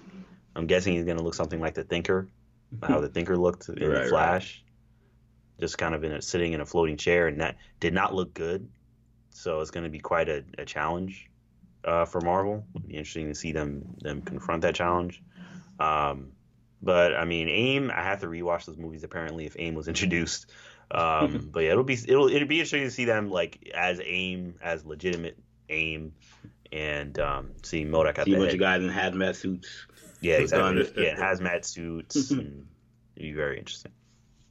Yeah, I mean, I, I, I- I mean, I think that this is the right move. I think MODOK is goofy enough. I think MODOK makes sense for kind of where he lives in the Marvel realm in terms of it, you know, being focused on tech and things of that nature.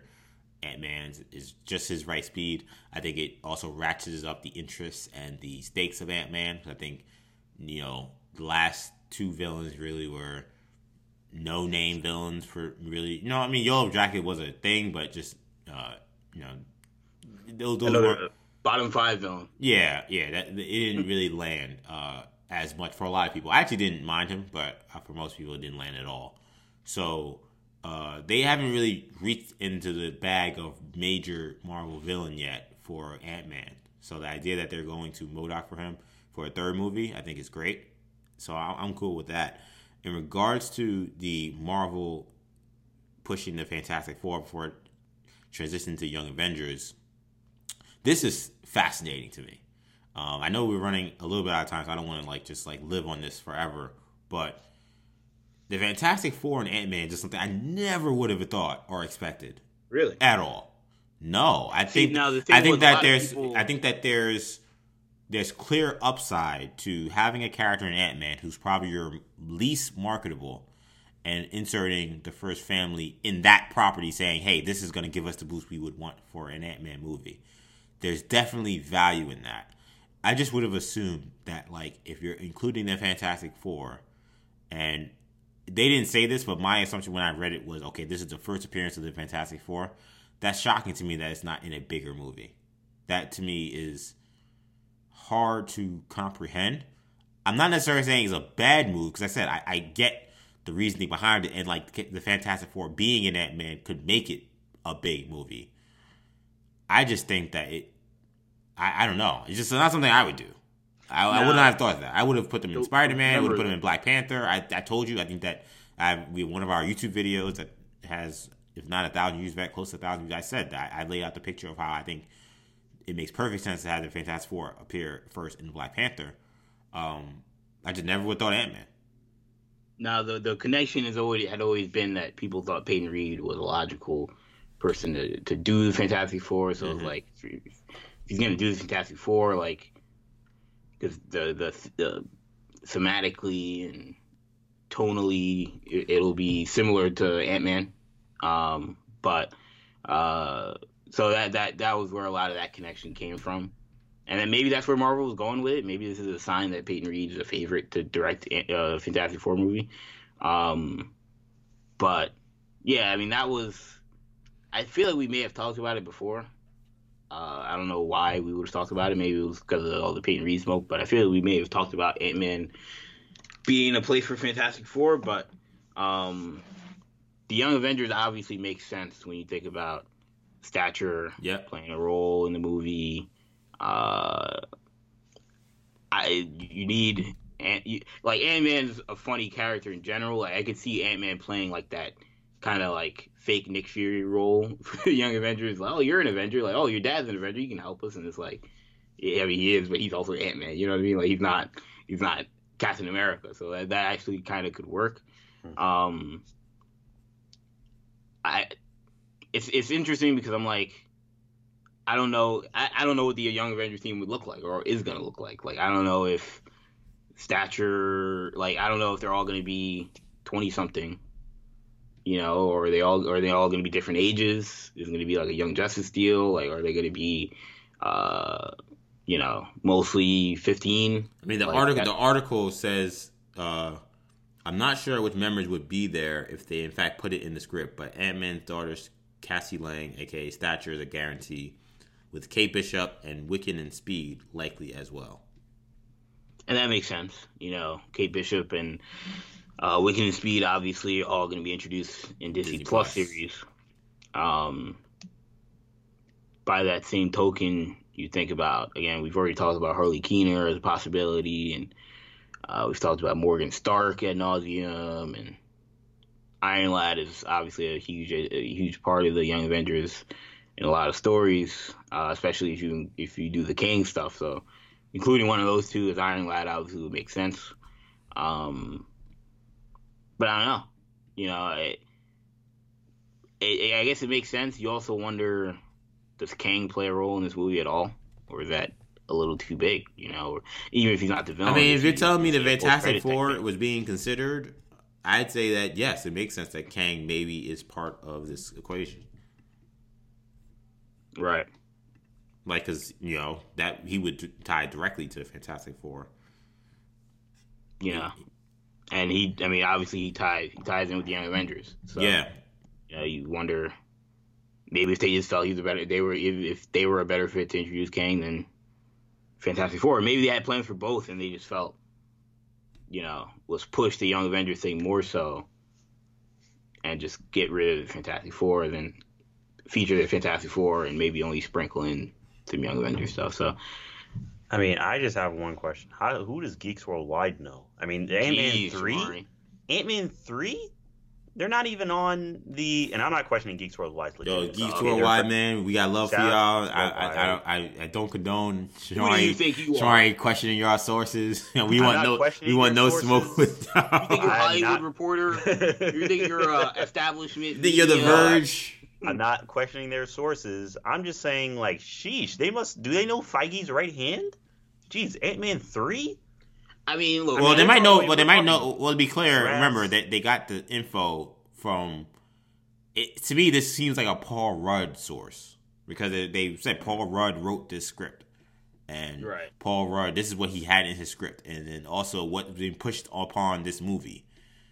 Like if I'm just reading tea leaves as I try to, as someone who again works in news and trying to figure out where stuff comes from, I'm wondering if this is more of a sort of someone who's working on the movie ha, is giving it to them, not Feige or someone at Marvel. I, I think it would be someone who's writing, someone who's creating in the movie per se. That's my that's my take on it. Okay, I'm just like, man, this that's really far ahead. They're no, they're no one on the, they're nowhere on the schedule yet, and like, I mean, this is like, this is like way far ahead. So I'm like, how, why are we even talking about this? AIM and Ant Man three, like, Yeah. this is crazy. So yeah, I don't know. Um, what we think about? Uh, let's talk about some Harley Quinn Birds of Prey stuff. So, director Cathy Yan was recently asked about the box office performance of Birds of Prey during a Hollywood Reporter interview. The film recently passed finally 200 million worldwide, which is kind of just mind-boggling to me. Uh, however, that does compare favorably to a movie like, for example, Ford versus Ferrari, which by many accounts is deemed as a box office success and did similar numbers. It was pointed out to Yan, and she agreed, saying, "quote Yeah, I think that if you actually look at the details of the budget breakdown, I know that the studio had really high expectations for the movie, as well as we as well as we all did. There were also undue expectations on a female-led movie, and what, what, I was most disappointed in was this idea that perhaps it proved that we weren't ready for this." She went on to say that was an extra burden that, as a, a woman of color director, I already had on me anyway. So yeah, I think there were certain different ways you can interpret the sex or success or lack thereof of the movie. Everyone has the right to do that, but I definitely do feel that everyone was pretty quick to jump on a certain angle. Um, I'll I'll go first on this. I I thought that this was a pretty ridiculous response, to be honest. Wow. Um, yeah, and I'm usually very sensitive to everything Cathy Yan was talking about, and I don't think she said anything false. In I think everything she you can say a lot of true things, and it's still not matter into the overall grand scheme of things of what we're talking about.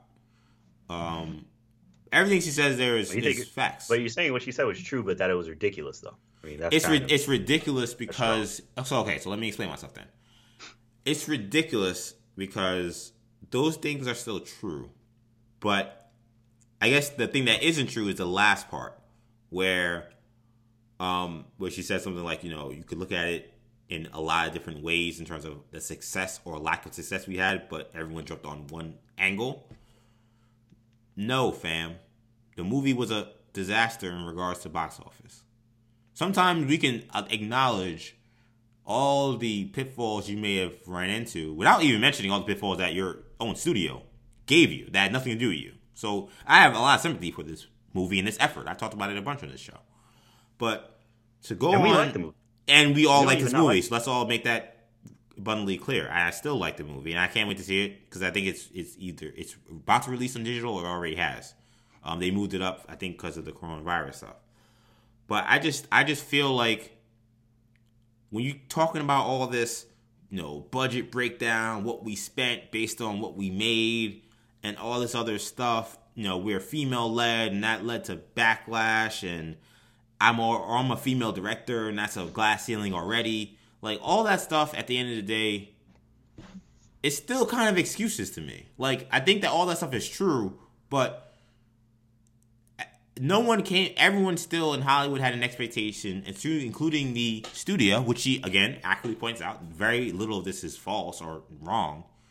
That despite all of that, just like other f- recent female-led movies that had female directors, obviously none of them female directors of color, but nonetheless still female-directed movies, female-led movies, that it would still do a certain number.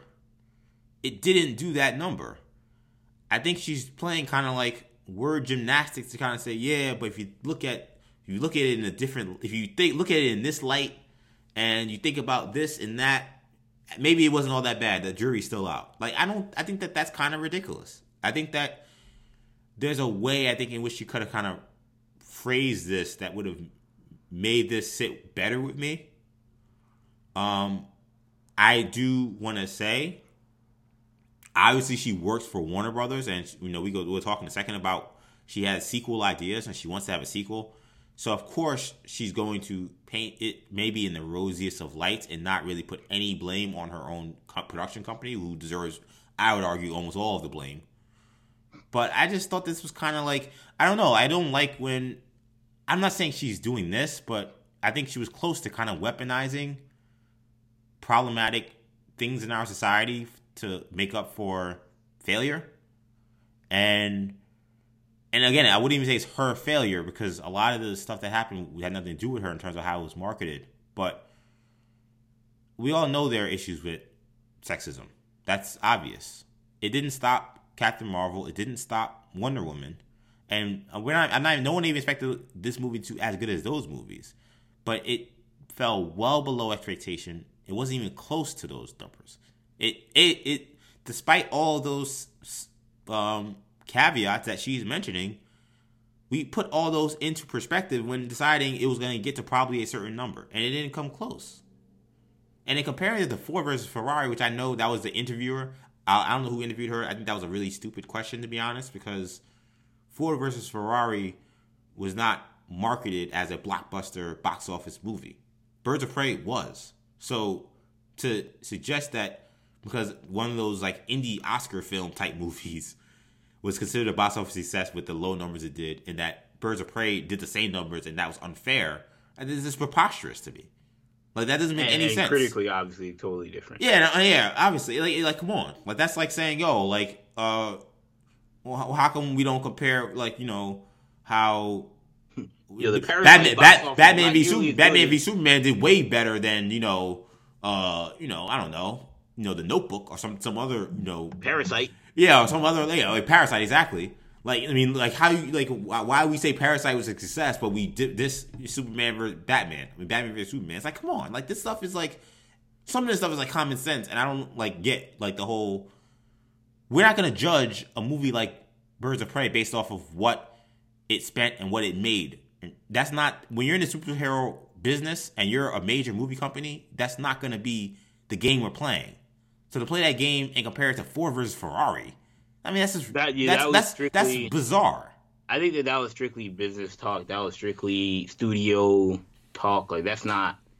That's out. That's and that's warped. Reality. No one thinks like, that. Now, yeah, but like you're you're billing that and saying that actually this was successful. Nobody thinks that this is this was successful. That's a ridiculous angle to look at it. No, look, she she's trying to. Now I won't I won't I won't say that what she's saying is ridiculous. I mean, she's just trying to take look at it as a have a positive yeah. outlook on this thing that she made that I think I think is good.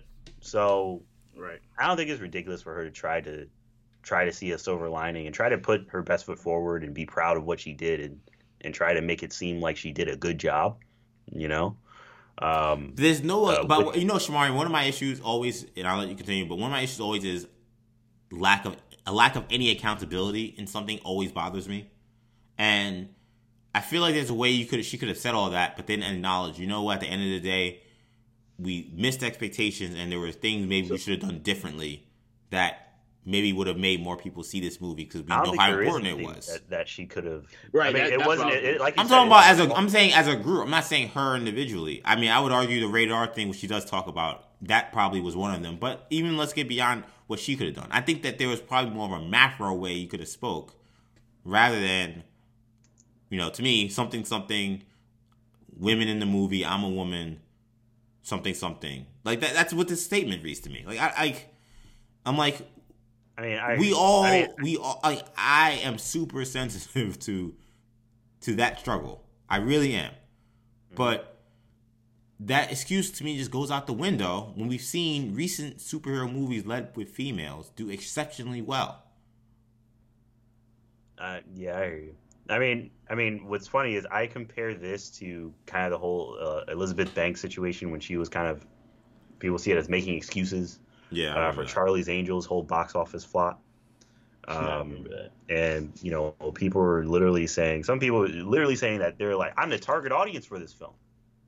I had Charlie's Angels as my high school ringtone. I love Charlie's Angels. I didn't see this movie because it didn't look good. Yeah. Period. You know. So I mean, it was one of those situations where you know, I feel like and it's all. I feel like this is always just going to be the case when it comes to these artists and these creative types. I mean, they're going to want to back their project by any means necessary. And you know, you had the whole um, what's his name, Fantastic Four guy talking about throwing Josh Warner. Trank. Yeah, Trank.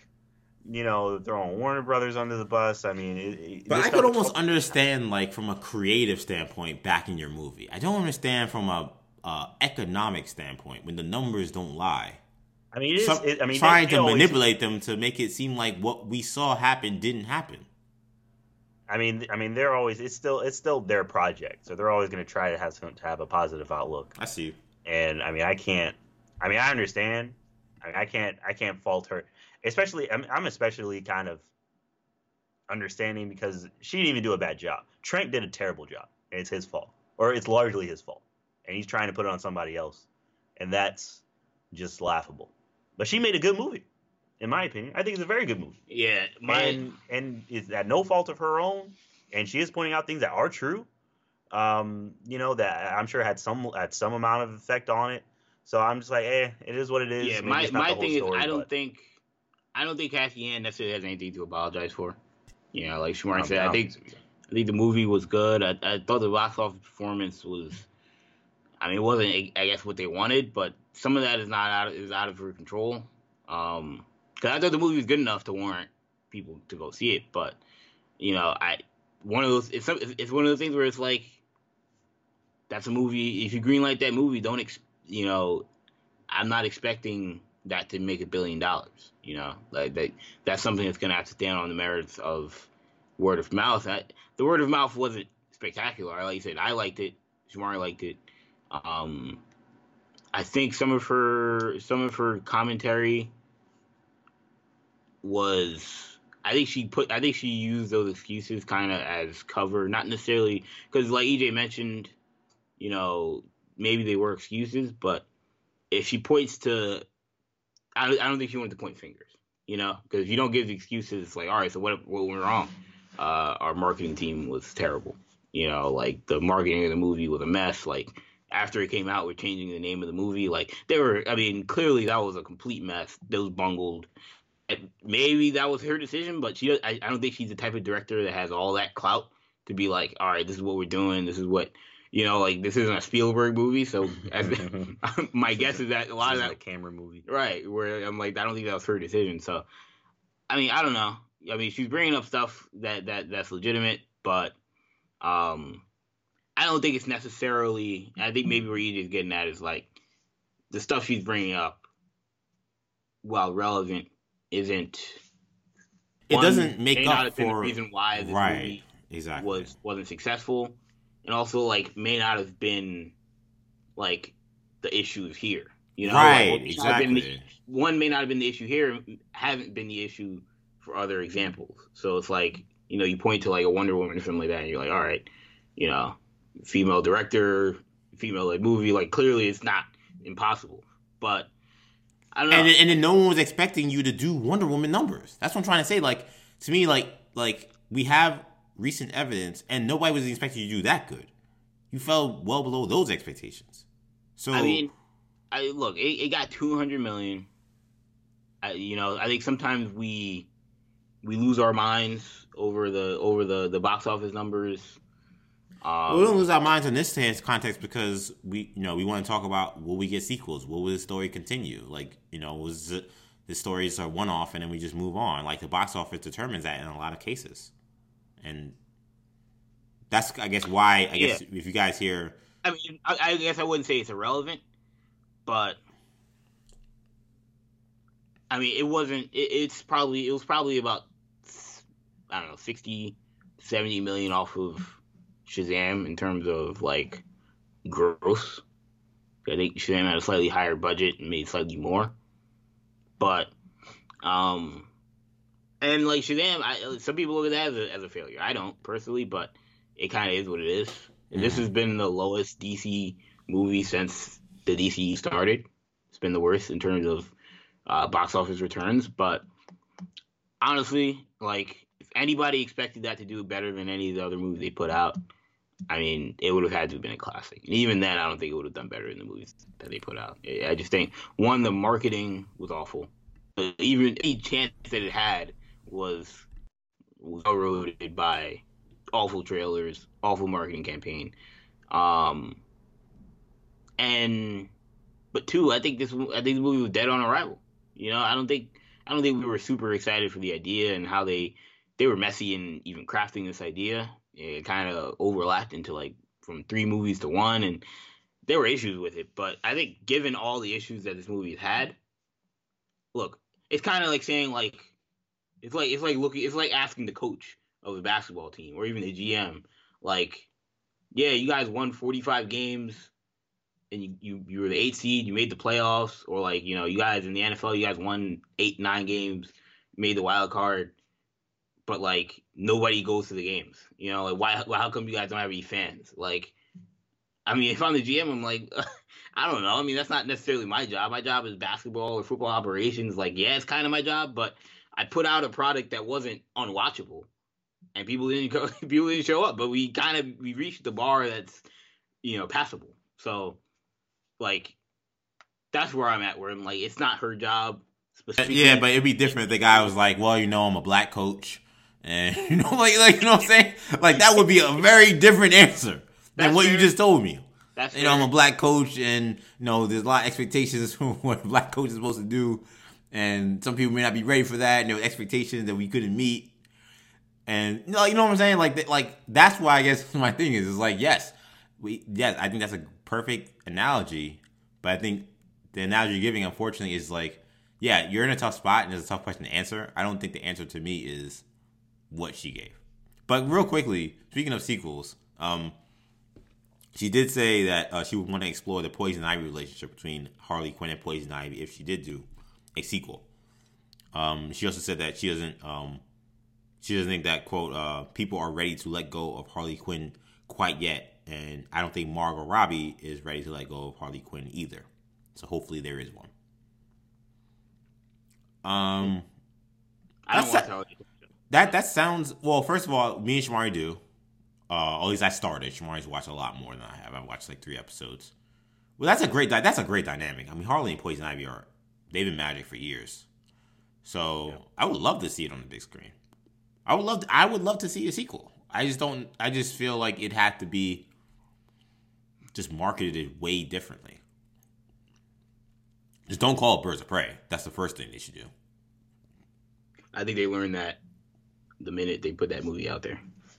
Yeah, I mean, I, I mean, I'd love to see Harley Quinn interact with Poison Ivy. Just seeing a, a version of newer version of Poison Ivy would be very refreshing.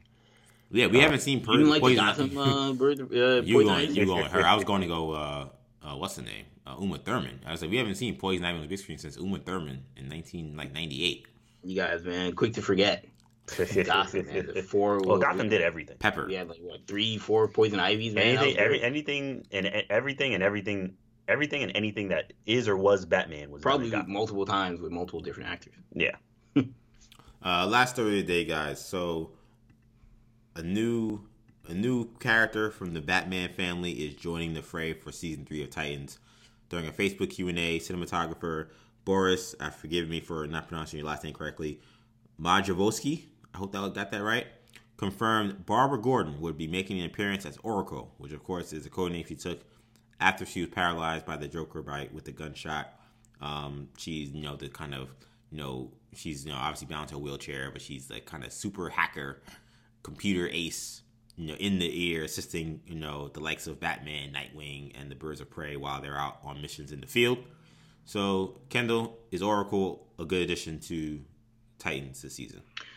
Um, who did we talk about last time that they were putting in?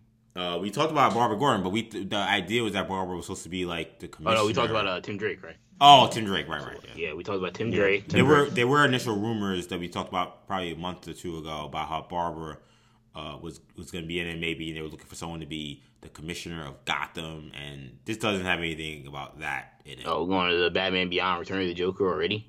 That's that's what was originally put out there. Not to say that that's not true, but that wasn't mentioned in this Q and A that this guy did. Yeah. Um. I don't know. I mean, like I said with Tim Drake, I mean, yes, this is Titans. You're gonna get like everybody in the book, everybody in the playbook is available to at least cameo. Uh, they made that clear. You know, if they said one of them was gonna be in uh, Titans, I'd be like, okay, sure. Uh, um, so I, I, I mean, obviously, again, and I mentioned, like I mentioned with Tim Drake, anyone that has any connections to the Titans, the Teen Titans, Young Justice, is completely on the table. And Oracle fits that description. Uh, she could connect to Nightwing easily. Bring someone. They already killed off Donna Troy for uh, as long as we. Uh, who knows how long? You know. So you want to bring another person from Dick Grayson's past into the show. I don't know how she connects to anything related to Blackfire, but I mean, honestly, I get yeah, that should be uh... that kind of might be encouraging because I'm like, I don't know how much Blackfire I even want. So if they want to, if they want to have two or three different storylines working congruently, I think I'm fine with that as well. Yeah, I mean Barbara Gordon. I mean that should be. You had a good good point, Ken. I mean, Dick's got so much stuff going on. I mean, now we're adding Barbara. You know, it's like that's a whole other. And threat. Tim Drake. And and Tim Drake. it's like sheesh. So yeah, it's, it's it's gonna be a lot of stuff going on as usual. Um, I mean, I'm sure they'll cast someone that'll do a decent job. I haven't had, I haven't been disappointed by any of the does acting she, jobs. Does she have to? She has to be in a wheelchair, right? If she's Oracle. I mean, if she's Oracle, yeah, I, I would assume. I guess I don't know if they say she's Oracle, but I assume she'd be Oracle. But given that we got Nightwing already, yes, the word was that she will be Oracle. Okay, then yeah, I'm expecting to see her in a wheelchair. Um, so yeah, I don't know. Titans going the dark Which route again. We don't have many characters in the genre in a wheelchair. No, and also apparently I saw that they were looking for actresses who use wheelchairs for the role. Right. You know they they which they, is which is awesome by the way. They they yeah, did really this cool. with uh Jericho. You know they they you know they yeah. they, they did that very well in terms of an actor with disability. Yeah. And portraying that at, in their show. So that's really cool, and it worked. good point. So yeah, it did. Them trying that again is not necessarily uh could could be equally impressive. Yeah, man. Shout outs to Titans, man. That's a that's a really great point you just mentioned. Like how the lack of representation that uh, Americans with disabilities have in in Hollywood is awful. Yeah, and yeah, people like people like Charlie Cox playing blind people. Right. Um, yeah. No disrespect to Charlie and, Cox. And obviously, yeah, and and to be fair to you know Marvel and, and Charlie Cox, I mean, no you know, Daredevil, Daredevil, Daredevil jumps off buildings and stuff. Like I don't. I don't yeah, know sure. if you could actually have a blind person do right, that. Right, right. But Maybe it, someone partially blind. I don't, I don't right. But all yeah. I'm saying though is that like, but good for Titans to like. I mean, talk about representation. Like that's amazing. Like, it, it, like they deserve a great. If they, you know, they do go forward with this and they do pick someone who's actually an actress who's um, disabled, like that's uh, that's amazing, and I, I hope they do they do pull that off. In regards to Oracle's role and whether or not she's a good addition, beyond you know the that aspect of it, of it, you know, just good that having that representation. Uh, I don't know. I, am I'm I'm I'm, I'm kind of on the fence. You know, uh, of course, you know when we think of Barbara Gordon, we're thinking, okay, is it going to be Batgirl or is it going to be Oracle or is it going to be again the Commissioner Gordon? And maybe we'll get a mix of two of them, maybe. But you know, Titans always go to the darkest timeline. So they're never gonna go to the timeline where you know Barbara's fine, she hasn't been shot, she's flying around, you know, rooftops. It's got to be where she's in a wheelchair. Which part of me is that, like, again, there's a lot of good that goes into that, but then part of me is like, oh man, okay, another downer, you know, Dick Grayson story we're gonna have to you know relive. You know, another aspect of his life that was probably terrible, seeing someone so close to him be paralyzed.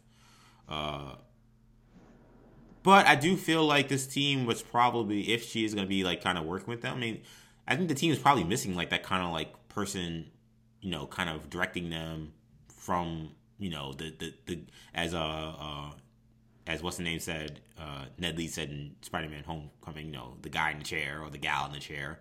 Like the, this show is definitely missing that. Like they kind of like the team really hasn't even fully formed as a team quite yet. So I think Oracle's addition could make this make it feel more official. You have a person, you know, giving them directions and missions and things like that.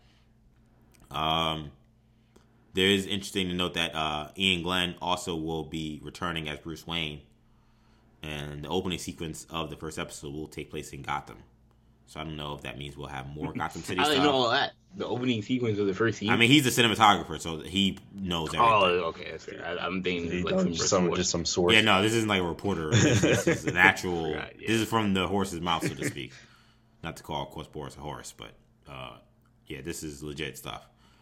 So I, I'm gonna wait. I'm gonna wait and see. You know, uh, Titans juggles a lot of characters. Like we talked about this before, I, I said my concern was making it, you know, make sense. I didn't know if uh, Tim Drake made any sense, and Titans. I think they do a decent job with juggling them, but sometimes stories and characters go by the wayside. And again, I thought uh, Superboy and Beast Boy, I thought just got just went completely by the wayside because of their story angle not working.